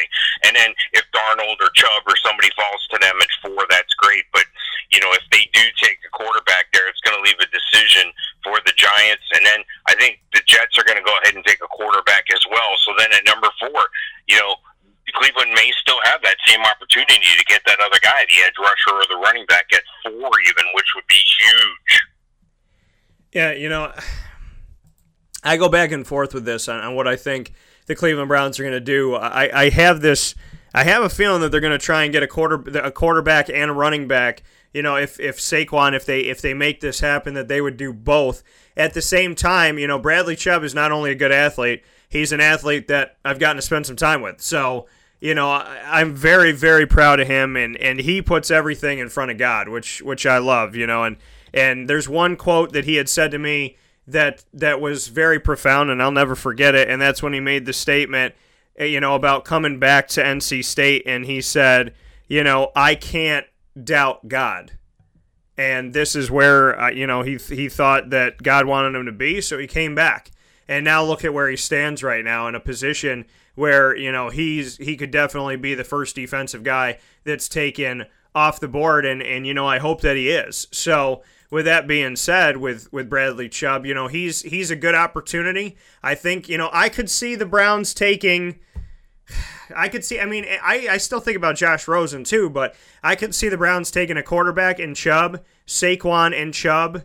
You know, I, I think I think going offense and defense is the right way to go, but but on the other side of it, you know, do you think, and, and like we said, you know, the Browns are making good decisions and they haven't faltered yet. Do you think that the Browns could pull off somehow getting the quarterback they want and Saquon Barkley? Or do you think that, that even though it's it's only a couple picks in between, that there's no way that's going to happen? Yeah, well, let me clarify by saying, you know, I have confidence in what Cleveland's done so far. It looks good on paper. It sounds good. It feels good. But until these games play out and until we see the actual production on the field and making sure some of these guys stay healthy, we're really never going to know. But it definitely looks like they're heading in the right direction, and I feel good about it. But the, you know, I, I think it's very plausible that they get the quarterback and the running back. But again, you know, there's a guy that could sneak up into into, the picture here in Minkah Fitzpatrick as well, the, the the cover guy from Alabama. You know, so you've got two guys that are defensive guys, and I think the premium for a defensive guy would definitely be would definitely go to the edge rusher. So I think if all things were equal, I'd still take the edge rusher and Bradley Chubb over a defensive back, and then it's almost a coin flip versus the running back situation, depending on where you think you are on your team. Now, maybe Cleveland's happy in Carlos Hyde, and maybe this is all posturing, and maybe they feel Carlos Hyde and Duke Johnson combined, so they miss out on a freak of, freak of nature like an Ezekiel Elliott number two, you know, in in, in Saquon Barkley. But maybe that's a thing they're willing to accept by taking a quarterback, and if the edge rusher falls to them, maybe they're the ones that are going to have to make the decision. I think the decision is going to be to get the quarterback they want, which is probably Darnold or Allen know, and and that's that's what I'm looking at here is that you know I feel that I, I just I think I mean the Jets are going to take a quarterback. I think the Giants are going to take a quarterback as well. And for Cleveland, I think they can make this work. I really do think that they could figure this out and, and make this make sense for them to be able to pull it off and, and do it.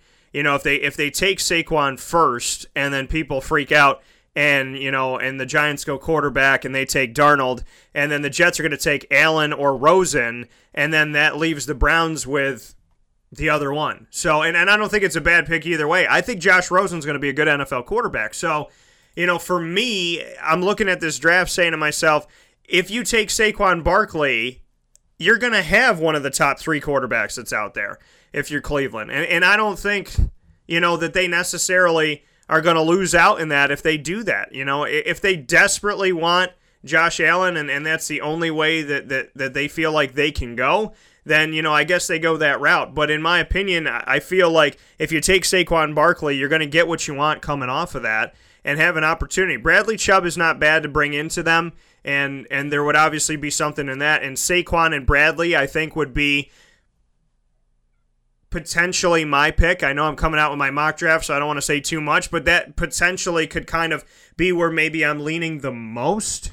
At the same time, Tyrod Taylor's not going to be your quarterback, so eh, not of the future at least. So it's hard. You know, I think Saquon and Bradley Chubb are are a good tandem to take in the top four. And I think it makes sense. And I think, you know, we immediately address the running back situation. We immediately, but you have Carlos Hyde, and you immediately address your defensive line. And we know that, you know, championships are won within the trenches of the offensive and defensive line. But the other side of that is then you don't get your quarterback. So I think they're going to end up going somewhere with their quarterback. I think Saquon's coming off the board first and then they're going to go after somebody. I mean, they could surprise me with Josh Allen, but I think the only way to get them both is to draft Saquon first and then draft the quarterback that's still available. And the Giants could freak out and do something crazy. I mean, the Giants could take Bradley Chubb. The the Giants could, you know, say, "Listen, we don't need a quarterback right now the future. We drafted Davis Webb, so you know, there's there's there's definitely the factor of the Giants could get a little bit jumbled with the second pick and not know what to do. Then the Jets are going to take one of the three quarterbacks, and then the Browns might have a pick between Darnold, Rosen, or Allen, whichever one is not off the board from the Jets. So, you know, I think that we have to look at the giant factor here and that they don't necessarily need a quarterback even though I think Darnold's where they're going, they don't need a quarterback. So, with that being said, Mike, I mean, the the Browns could really have the pick of the litter for the most part if they draft Saquon first. Well, you know, and and and, and that's a thought because Saquon's a freak of nature. You know, he looks like another Ezekiel Elliott, but the whole thing is this is a quarterback driven league, and you got to be sold without a doubt quarterback that's leading your team and a quarterback that's going to lead your team in the next three to five years are guys that you can put your whole team on. In the NFL, you have to do two things. You have to have excellent quarterback play, and you have to make the other team not have excellent quarterback play. And the way to do that is have an effective edge rusher. So they're just going to have to make some choices.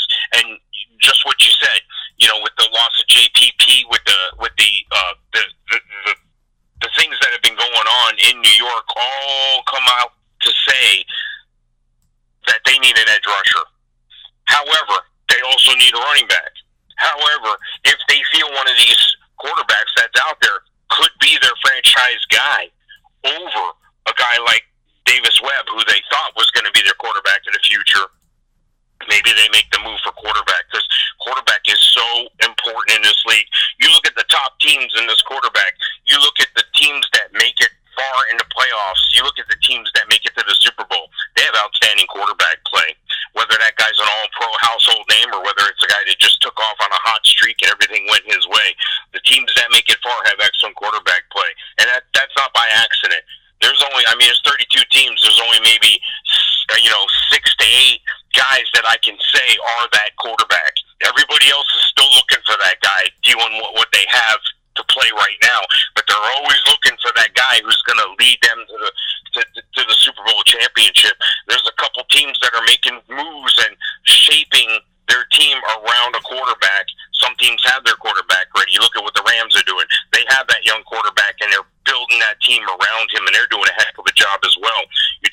like Cleveland. They've chosen the opportunity to sign some excellent free agent acquisitions, and now looks like all they are is a quarterback away. But you can't argue with the talent that a Saquon Barkley can bring you. I know they say that running backs are a dime a dozen nowadays, but I don't think freakishly gifted athletes are a dime a dozen, and he appears to be one of those. Yeah, you and you, and you talk about a conversation that we've had on the show before about there being, you know, like you said, you, you mentioned the number six, six to eight, you know, quarterbacks you could put in this special place, and, and I've had six that you put in that elite level and, that are currently playing, and that's, you know, obviously Tom Brady with the New England Patriots. You can put in uh, Matt Stafford. I put him in as kind of like number six.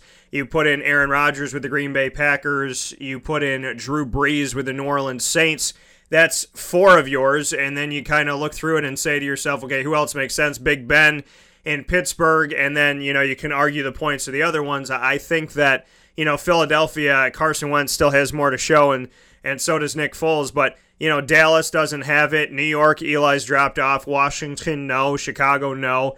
Minnesota just changed their quarterbacks. Matt Ryan, you can try and argue into this thing. Cam Newton, no. Jameis Winston's not gonna not gonna cut it. Arizona needs help. The Rams are building. The Niners are building. The Seahawks, Russell Wil- Wil- Wilson, I don't consider him elite because he's inconsistent. I don't think he takes over every game. Uh, Denver, Kansas City, Los Angeles Chargers, and the Raiders, none of them in the AFC West, none of them in the AFC South, none of them in the AFC North besides Big Ben, and then in the AFC East, you know, just Tom Brady. So it's a very, very minimal list of elite quarterbacks that are currently playing in the NFL, which means that if there's only five or six, then there's, like you said, 32 teams. That means that there's 27 or 26 teams that are looking for a quarterback of the future. And some of them are building with the guy that they have, and the other ones are heading into this draft hoping that somebody falls to them. So I think a lot of things can happen. And, and like we both alluded to, the Giants are going to be a big factor in this first round because they need a lot. And, you know, they, they might, if they roll into a decision, if they rush into something, you know, they, they might regret it later on. And if they draft a quarterback, then Davis Webb obviously knows that his walking papers are going to be coming sometime soon. So, you know, I, I just I think that they're going to be a big factor in this, and I think that Cleveland's going to make out. It's funny how everybody thinks, you know, is Cleveland going to shutter like they always do? I think Cleveland's going to benefit from somebody else shuttering, and I think that that's going to be the New York Giants in this draft. Who do you think is the best quarterback in your opinion? Well, I think it depends on what you're looking for. I think these guys are different kinds of guys.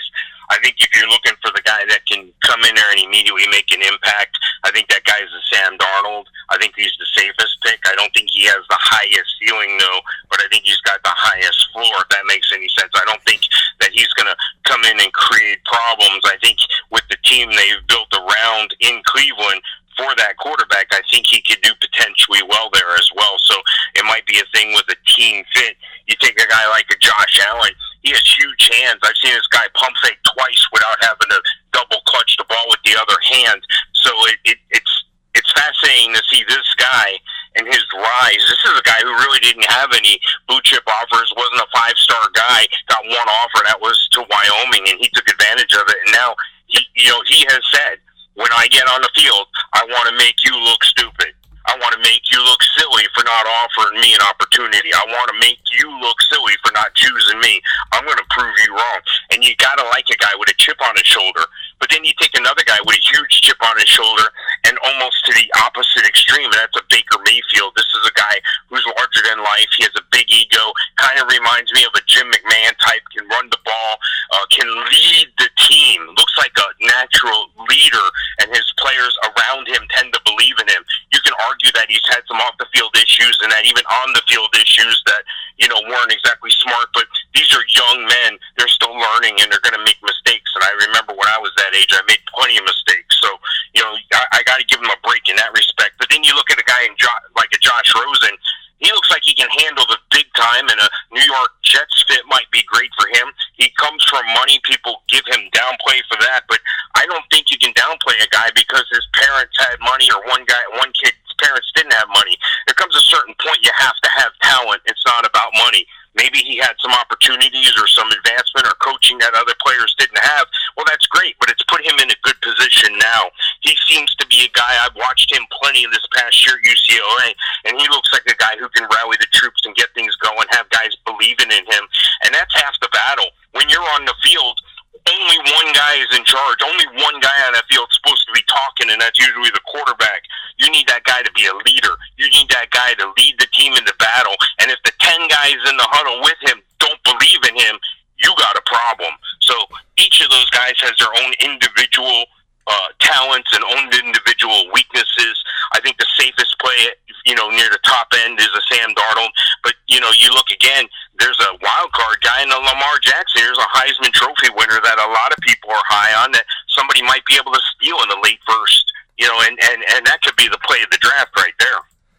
Yeah, you know, and and that's a conversation that gets brought up with the Jacksonville Jaguars. Is you know, are are are they going to take Lamar Jackson? And that's a conversation that has definitely come up. You know, with him running the ball and, and his ability to you know make so many different plays with his feet, and with all the guys out there that have done some great things with their feet recently in the NFL, that that he's one of the guys that arguably has done it the best. So you know there there is that wild card that you can have that's that is Lamar Jackson.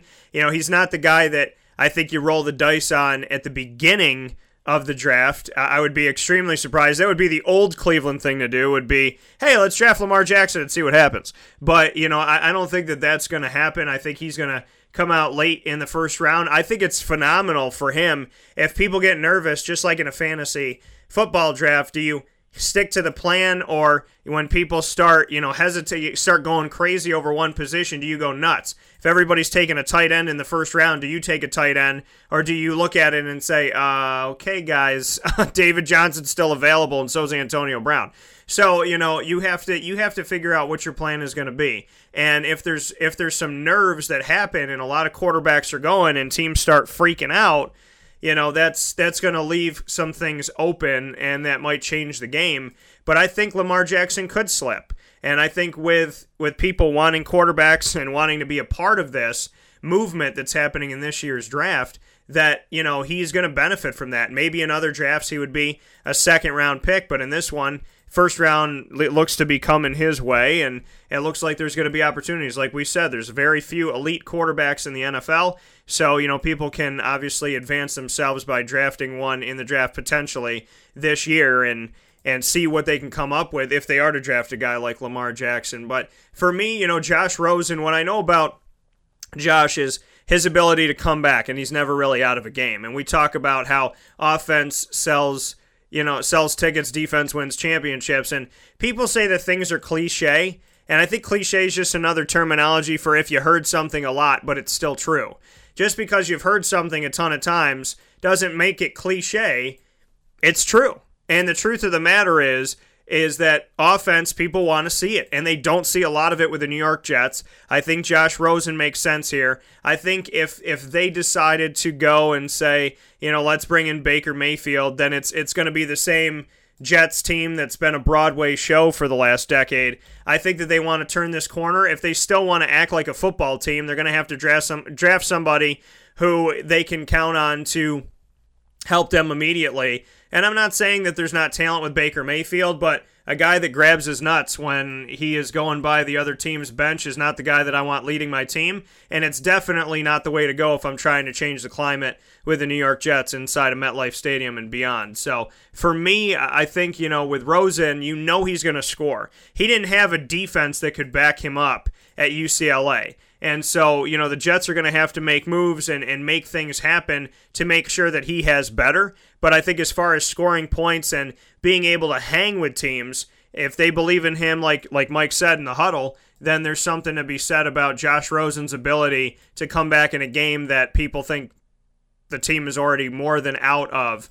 And so that'll be fun, and it'll give something in New York that they haven't had in a long time. But I, th- I think it's going to be a great first round of the draft. I think it's going to be a great draft overall, and I think a lot of good is going to come from these first few picks. And I think it's going to be exciting because there is so much talent and there's so many different things that teams can do early on. And, and with all these quarterbacks coming out, it makes for a very interesting climate as we head into the NFL draft. We're going to take a quick step aside and head into NFL free agency and trades and what's been going on in just a moment here on Wake Up Call with Dan Tortora on wakeupcalldt.com, your one stop sports shop, and on mixlr.com backslash wakeupcalldt. Hanging out with Mike Sofka of Hall of Fame fantasyfootball.com.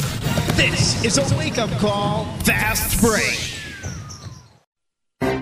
Gear up with the real deal at Dreissig Apparel, creating what people are going to see and learn about you before they even meet you. Gear up for what you need for your team, business, or event. To look professional, look good, and feel good, outfit yourself at DreissigApparel.com. That's D R E I S S I G Apparel.com. The only place to gear up with the real deal. What's the universal language of a fan?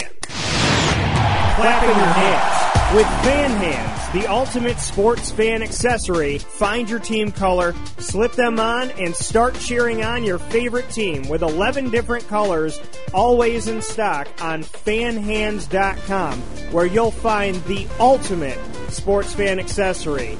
Real fans wear Fan Hands. Utica Pizza Company spells family. Your family, my family, their family. The recipes that they have shared with each other throughout the years and have now been so gracious to share them with us. I can sit here and talk with you about all the great things that are on the menu. We'd be here forever. So let me say this Utica Pizza Company is second to none. And now you can bring it home with you and you can dine in in the restaurant. UticaPizzaCompany.com will give you all the information that you need. And let me say, these Utica greens, they're the best. Utica Pizza Company. Call them and place your order at 315 214 3060. That's 315 214 3060. Families break bread at Utica Pizza Company. Welcome back here to Wake Up Call with Dan Tortora on wakeupcalldt.com, your one stop sports shop, and on mixlr.com backslash wake up call DT. Hanging out here with Mike Sofka of Hall of Fame fantasyfootball.com. You know that when we're getting you ready for the NFL season and the fantasy season, there's never an end to what's going on, and the draft is very, very close to us, folks. It's Friday the 13th, which tells us that the draft is only 13 days away because it will start on April 26th. So 13 on the 13 and Mike and I are here discussing what's going on and how all of these moves and different things that are happening can affect your fantasy team and build some depth with your fantasy team. Maybe some of these guys that you didn't think of before, you'd think of now. And one of those guys that I want to discuss with Mike here inside of this hour, brought to you by the Wildcat Sports Pub on 3680 Milton Avenue. Your home for watching all sporting events, including the NFL and the NFL Draft, is on 3680 Milton Avenue in Camillus, New York. Mike, Allen Hurns, you and I were discussing it off the air. You know I'm a fan of Hurnsy because I've covered him for as long as he's been in Jacksonville, and now he has an opportunity to go to the Dallas Cowboys. The Jaguars and the Cowboys always seem to trade players. If you go back in in history, they always seem to kind of take a little from from this jelly jar and and then this jelly bean goes over to the other jelly jar. So, what do you think about the Allen Hurns move that Jacksonville allowed him to do what he wanted to do, just kind of let him out and released him to the wild, and he ended up with the Dallas Cowboys, who are obviously having potentially some issues with Dez Bryant. Well, I'm going to give you a throwback name, a way back name for that very same issue uh, with uh, the, the the trading players or, players leaving one team going to the other. You can go back to Jimmy Smith. Used to play for Dallas, didn't do much in Dallas, came to Jacksonville, lit it up. This could be the opposite. This could be Allen Hurns leaving Jacksonville and lighting it up in Dallas. You know, there's some questions on Dez Bryant. There's some questions on them trying to restructure things for him so he can stay. There's some rumors that he may not be there much longer, but the rest of their you know, receivers there are quite pedestrian. Cole Beasley seems to be a tenacious guy, but he's not getting it done. Terrance Williams, every time I turn around, the guy's dropping the ball. Ryan Switzer, tremendous opportunity at, at running back kicks this past year. If he can get himself on the field, it usually takes three good years for the average, not elite, the average NFL receiver to get on the field on a consistent basis and look for Ryan Switzer to start getting an uptick because they also got another guy who's capable of returning kicks into Deonte Thompson. Now, Deonte Thompson's been in the league a couple years, and this is a guy that could also be ready to click as well. So keep your eyes out on him. But on the reverse side with Jacksonville, they were able to let Hurns go. They were able to let Allen Robinson go. They were able to let these guys go because they were without a most of the year anyway last year. And a Marquise Lee stepped up. Dede Westbrook stepped up. Keelan Cole stepped up. These are guys that took advantage of the opportunity that they had. And let's face it, the NFL's about what have you done for me lately. The NFL's about what are you going to do for me tomorrow as well. So they have to look to the future in Jacksonville, and that's what they did. They also brought in a Donte Moncrief, so I think they're going to be okay. Jacksonville has an excellent running attack. They beefed up the offensive line there with Norwell, so there's a tremendous opportunity for Jacksonville to continue to make moves on offense. I look for Jacksonville to draft a tight end in the first round. Actually, I look for them to draft a Hayden Hurst. That would be my vote for who they need to take. But you know, I look, I know Seferian-Jenkins has some opportunities. He's got some big hands. He'll be a red zone threat there. So I think both teams, Jacksonville and Dallas, are better for the moves that they made at receiver.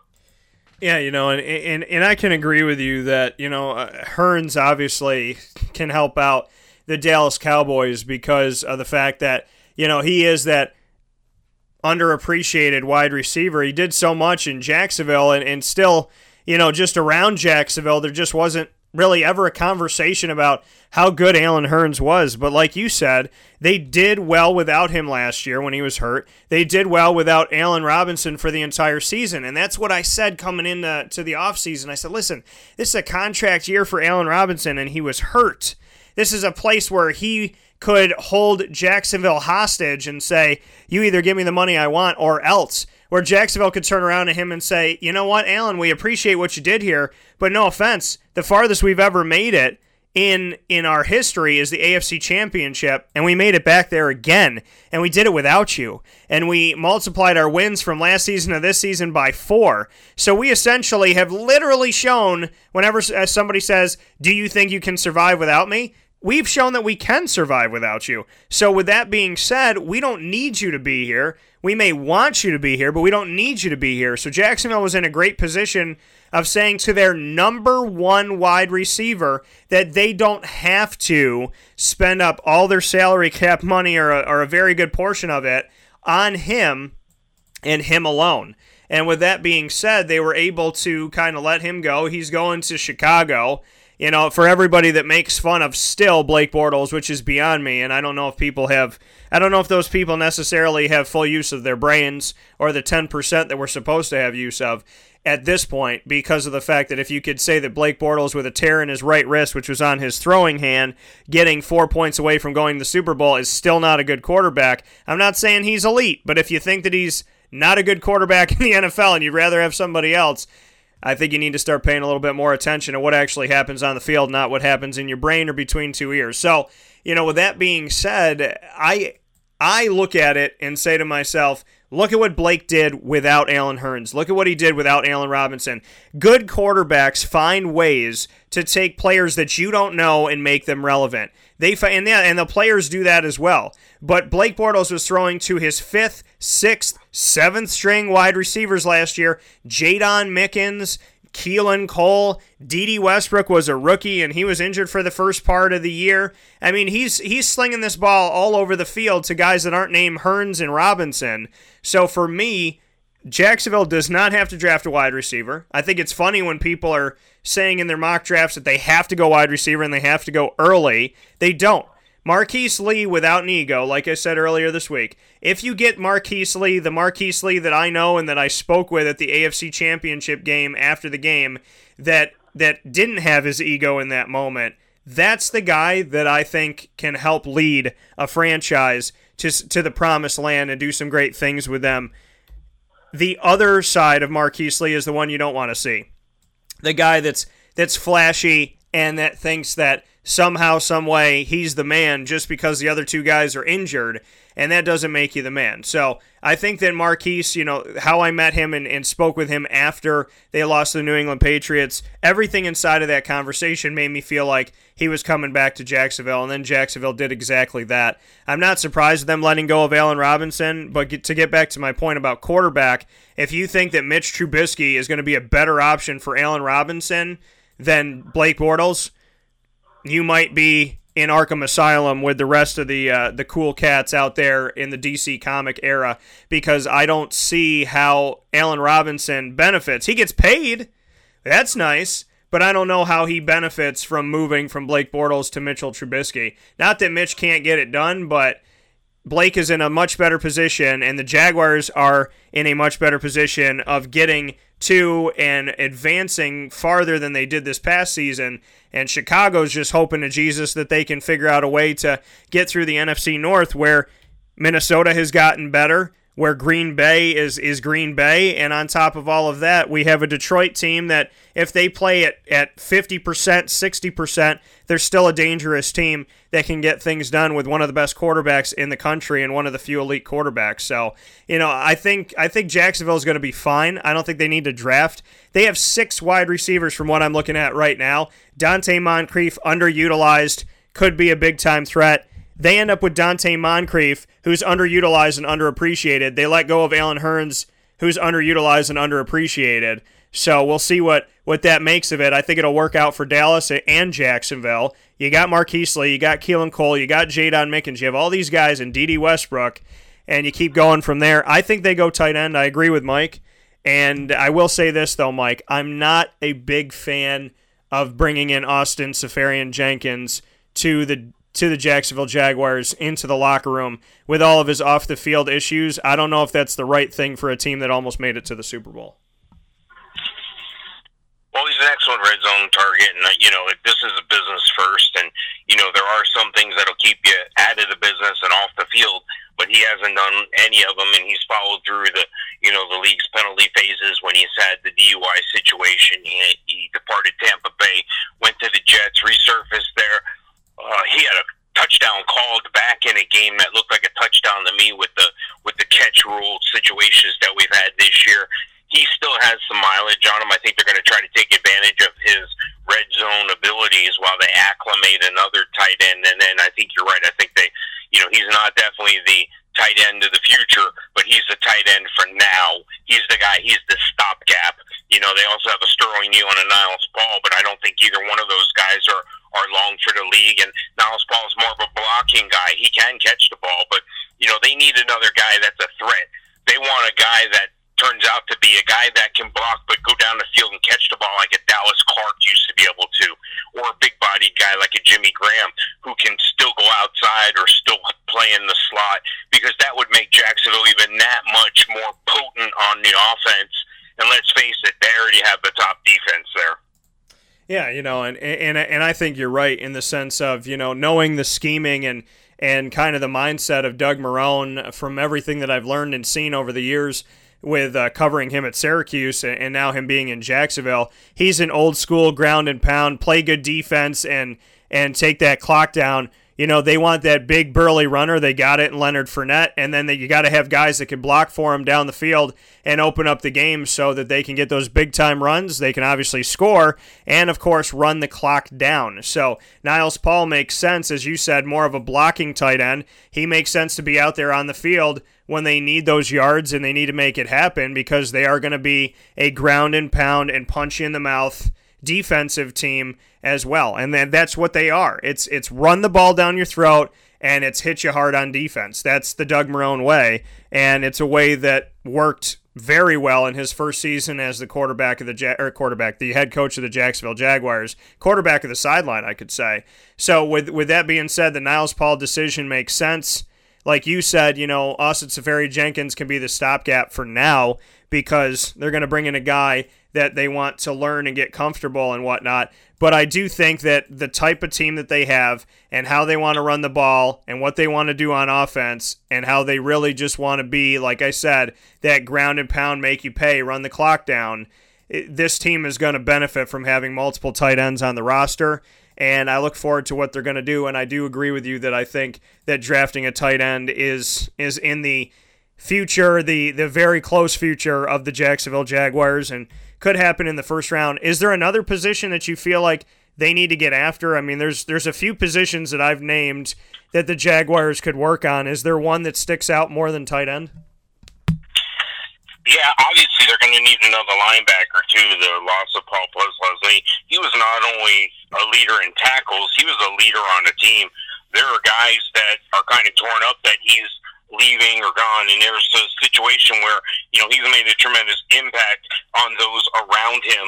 You know, he wasn't there very long, but while he was there, you know, make no there's no misconception. He was the guy. He was the leader on the defense.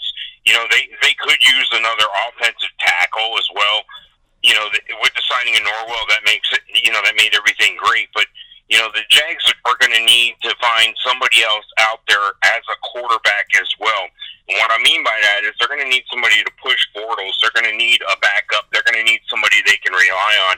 Because as you pointed out, Bortles did great without the top receivers, and Bortles has been chugging along just fine. But what happens if there's no Bortles? You go to Cody Kessler.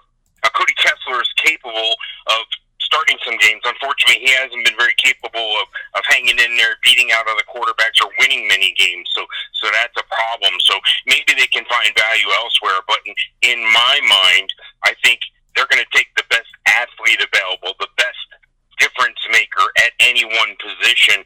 And you know, they're, they're drafted near the end of the first round. So, you know, there's a lot of ifs, there's a lot of questions. You don't know who's going to be available when they get on the board. But I think their needs you know, are, are paramount in offensive tackle, linebacker. Maybe they could even use another receiver, uh, and and I think they could use a quarterback late in the draft that they find a project guy that they feel good about. And you know, you touched on the points. You know, I've, I've brought that up with the linebacker position. They're going to have to look for there. I said at the end of this season that Paul Posluszny's not going to be there forever, and it just so happened that you know this is the season that he said you know it's it's time for him, and and I understand that, and I can't fault him in any way, shape, or form. He's he's given so much to the NFL. He's been healthy. He's been strong. He's he's been awesome, and the Jacksonville Jaguars having him where you know little did they know it was getting them ready for Doug Marrone before Doug Marrone got in the building. So you know, for me, I think it's great. You know, I think Telvin Smith can definitely head that thing up and, and do some good things there. At the same time, you know, Telvin Smith does have to learn from Paul Posluszny in the sense of you know what leadership means and what leadership looks like because Telvin getting stupid penalties that's not a Paul Posluszny thing and that's you know that's something that he can he can learn from him is the maturity of the position and the importance of the position on the field. But outside of that I mean Telvin Smith's going to bring it. Myles Jack's going to bring it. And Miles Jack really really young. Telvin Smith just signed a contract. He got paid by Jacksonville. They don't have to worry about taking care of him anytime soon. And you know Blair Brown who stepped it up you know, that's a guy that that you look at there, but you definitely have to build some depth if you're the Jacksonville Jaguars. So you can you can seek for that. I think you can also seek for a safety, and I, they're in a good position, like Mike said. I mean, the Jacksonville Jaguars are not drafted in the first seven picks for the first time in a very, very, very long time, and they have the opportunity to take the best player available. And you know who gets to take the best player available? Good teams. Good teams get to say, hmm, let's look at the board. Who's the best available? Not, holy Jesus, we need a quarterback or else. And it's a great position for the Jacksonville Jaguars to be in. They're not in the same realm as others. And I agree with you. You said Cody Kessler can start a game, and that's very true. He doesn't finish them, and that's an issue. So you always have to have a backup quarterback. You always have to have a backup plan. It amazes me the teams that don't, but those are the teams that don't win. So you know, we need to have something moving on from here. If you're a Jacksonville Jaguar fan, you'd like to see them draft a quarterback, and they don't have to draft him high. So it'll be interesting to see where they go with that. Before we wrap things up here, Mike, uh, final thoughts. Uh, we have a lot to talk about. We're going to do a lot of draft stuff coming up that I want to involve you with here on the show. So, final notes, be it be it the draft, be it something else, another thought or two that's that's been sinking into your brain here and kind of making a little home inside your mind in the last couple weeks? Yeah, I think there's a lot of small moves that have been going on, and you know you're going to see and hear more of this, you know, in the in the shows and when we get together in the future. But there's a lot of outstanding moves that right now are under the radar. Cameron Meredith going to New Orleans, you know, uh, uh, uh certain guys that are going to be coming back and are going to be healthy.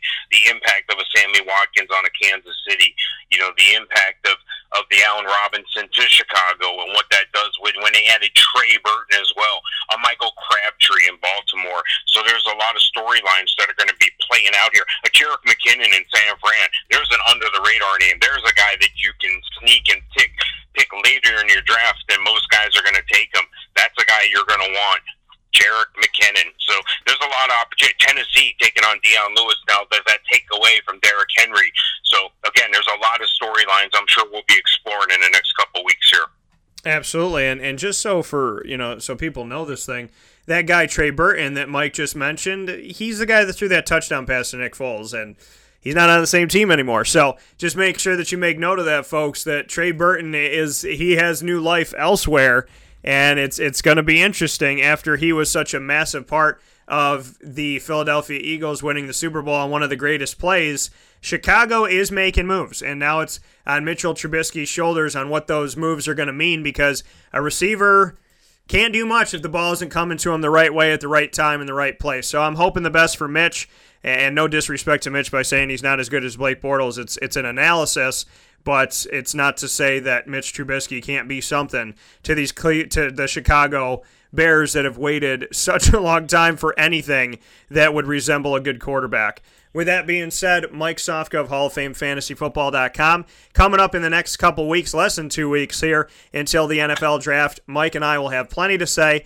plenty to break down, and plenty to do. And with that being said, Mike, I look forward to it. Couldn't be a better person to do this with, so thank you. We appreciate it, and I look forward to mock drafting it up with you very soon. Sounds great. Thanks, Dan. All right, take care.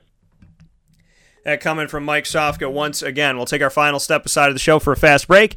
Get you ready for the weekend. This is a wake up call, fast break.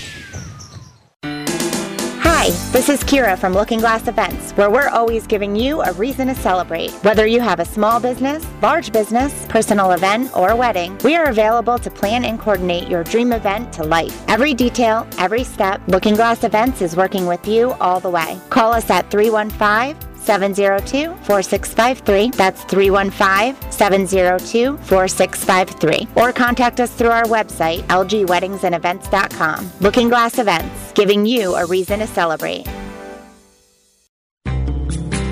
The Penn and Trophy Center on 111 East Willow Street in Syracuse, New York has been making memories for Central New York for over 60 years. It has the trophies for your teams, and when you walk in there, it's so much more than just that. When you walk into the Penn and Trophy Center, you are immersed in the reality that anything can be customized, anything can be engraved, whether it's for your anniversary, your wedding, your bar mitzvah, your birthday party, whatever you want to do with that memory, that watch from grandpa, or that bracelet from mom, or that wedding ring that's been passed down through your family. If you want to get something engraved with a memory to last a lifetime, the Penn and Trophy Center, 111 East Willow Street in Syracuse, New York, where memories are made and where memories last a lifetime.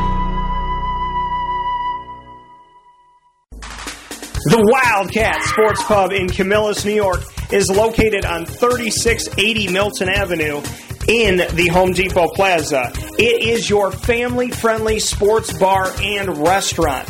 Folks, some sports bars aren't family friendly. Some family friendly restaurants are not sports bars. The Wildcat Sports Pub in Camillus, New York is proud to be both.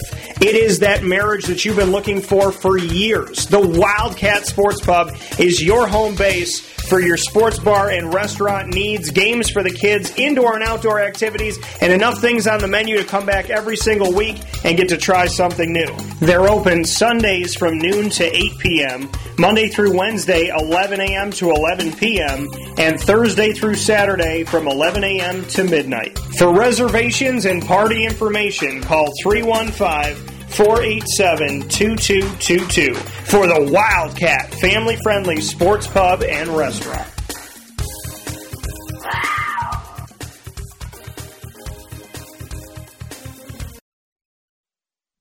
Welcome back here to Wake Up Call with Dan Tortora on wakeupcalldt.com, your one stop sports shop, and on mixlr.com backslash wake up call DT. That does it for our show today, folks.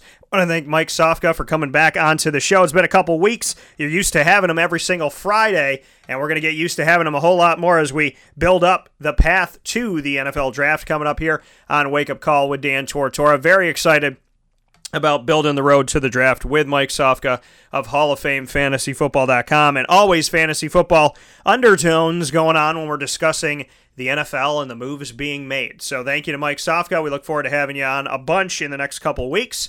I also want to give a special thanks to Howard Triche for being a part of the show and the significant sound bites special segment that we do here on Wake Up Call with Dan Tortora. And I want to thank Carvel DeWitt for the annoying moment of the week. Three scoops. Be nice to people. How about that? Be a good person. Be nice. And don't tell me being a good person is relative. It's not relative.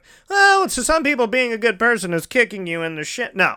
Being a good person is not relative. It's it's reality. Just be nice to other people. Do good things, be kind, be loving, be sweet, be a good person. With that being said, we'd love to have you connect with us, all you good people out there, on Facebook at Wake Up Call DT, on Twitter at CallDT and on Instagram at Wake Up Call underscore DT. We look forward to hanging out with you and having you there in social media, and we can't wait to see you this Sunday, April 15th at 2 p.m. as Jonathan Thomas, Zaire Franklin, Irv Phillips join the community for one final time before the NFL draft. Come out and see us. Wake Up Call is doing an exclusive show with Jonathan Thomas, Irv Phillips, and Zaire Franklin of Syracuse football, and you have an opportunity to get autographs, to take pictures, and to hear our show live on location at the Wildcat Sports Pub. Admission is free, and it happens Sunday, April 15th at 2 p.m. at the Wildcat Sports Pub on 3680 Milton Avenue in Camillus, New York. Have a great week. God bless you. And find everything on wakeupcalldt.com. Download the app, do everything right there on the website. We'll talk with you very soon. God bless, be well, and thank you to Podbean, the Podbean app, wakeupcalldt.podbean.com, the iTunes podcast, search Wake Up Call with Dan Tortora, Player FM, TuneIn Radio, obviously webs.com with wakeupcalldt.com. Thank you to everybody for getting the show out there, and thank you to all of you for downloading it. Appreciate it. God bless you, and I'll talk with you soon.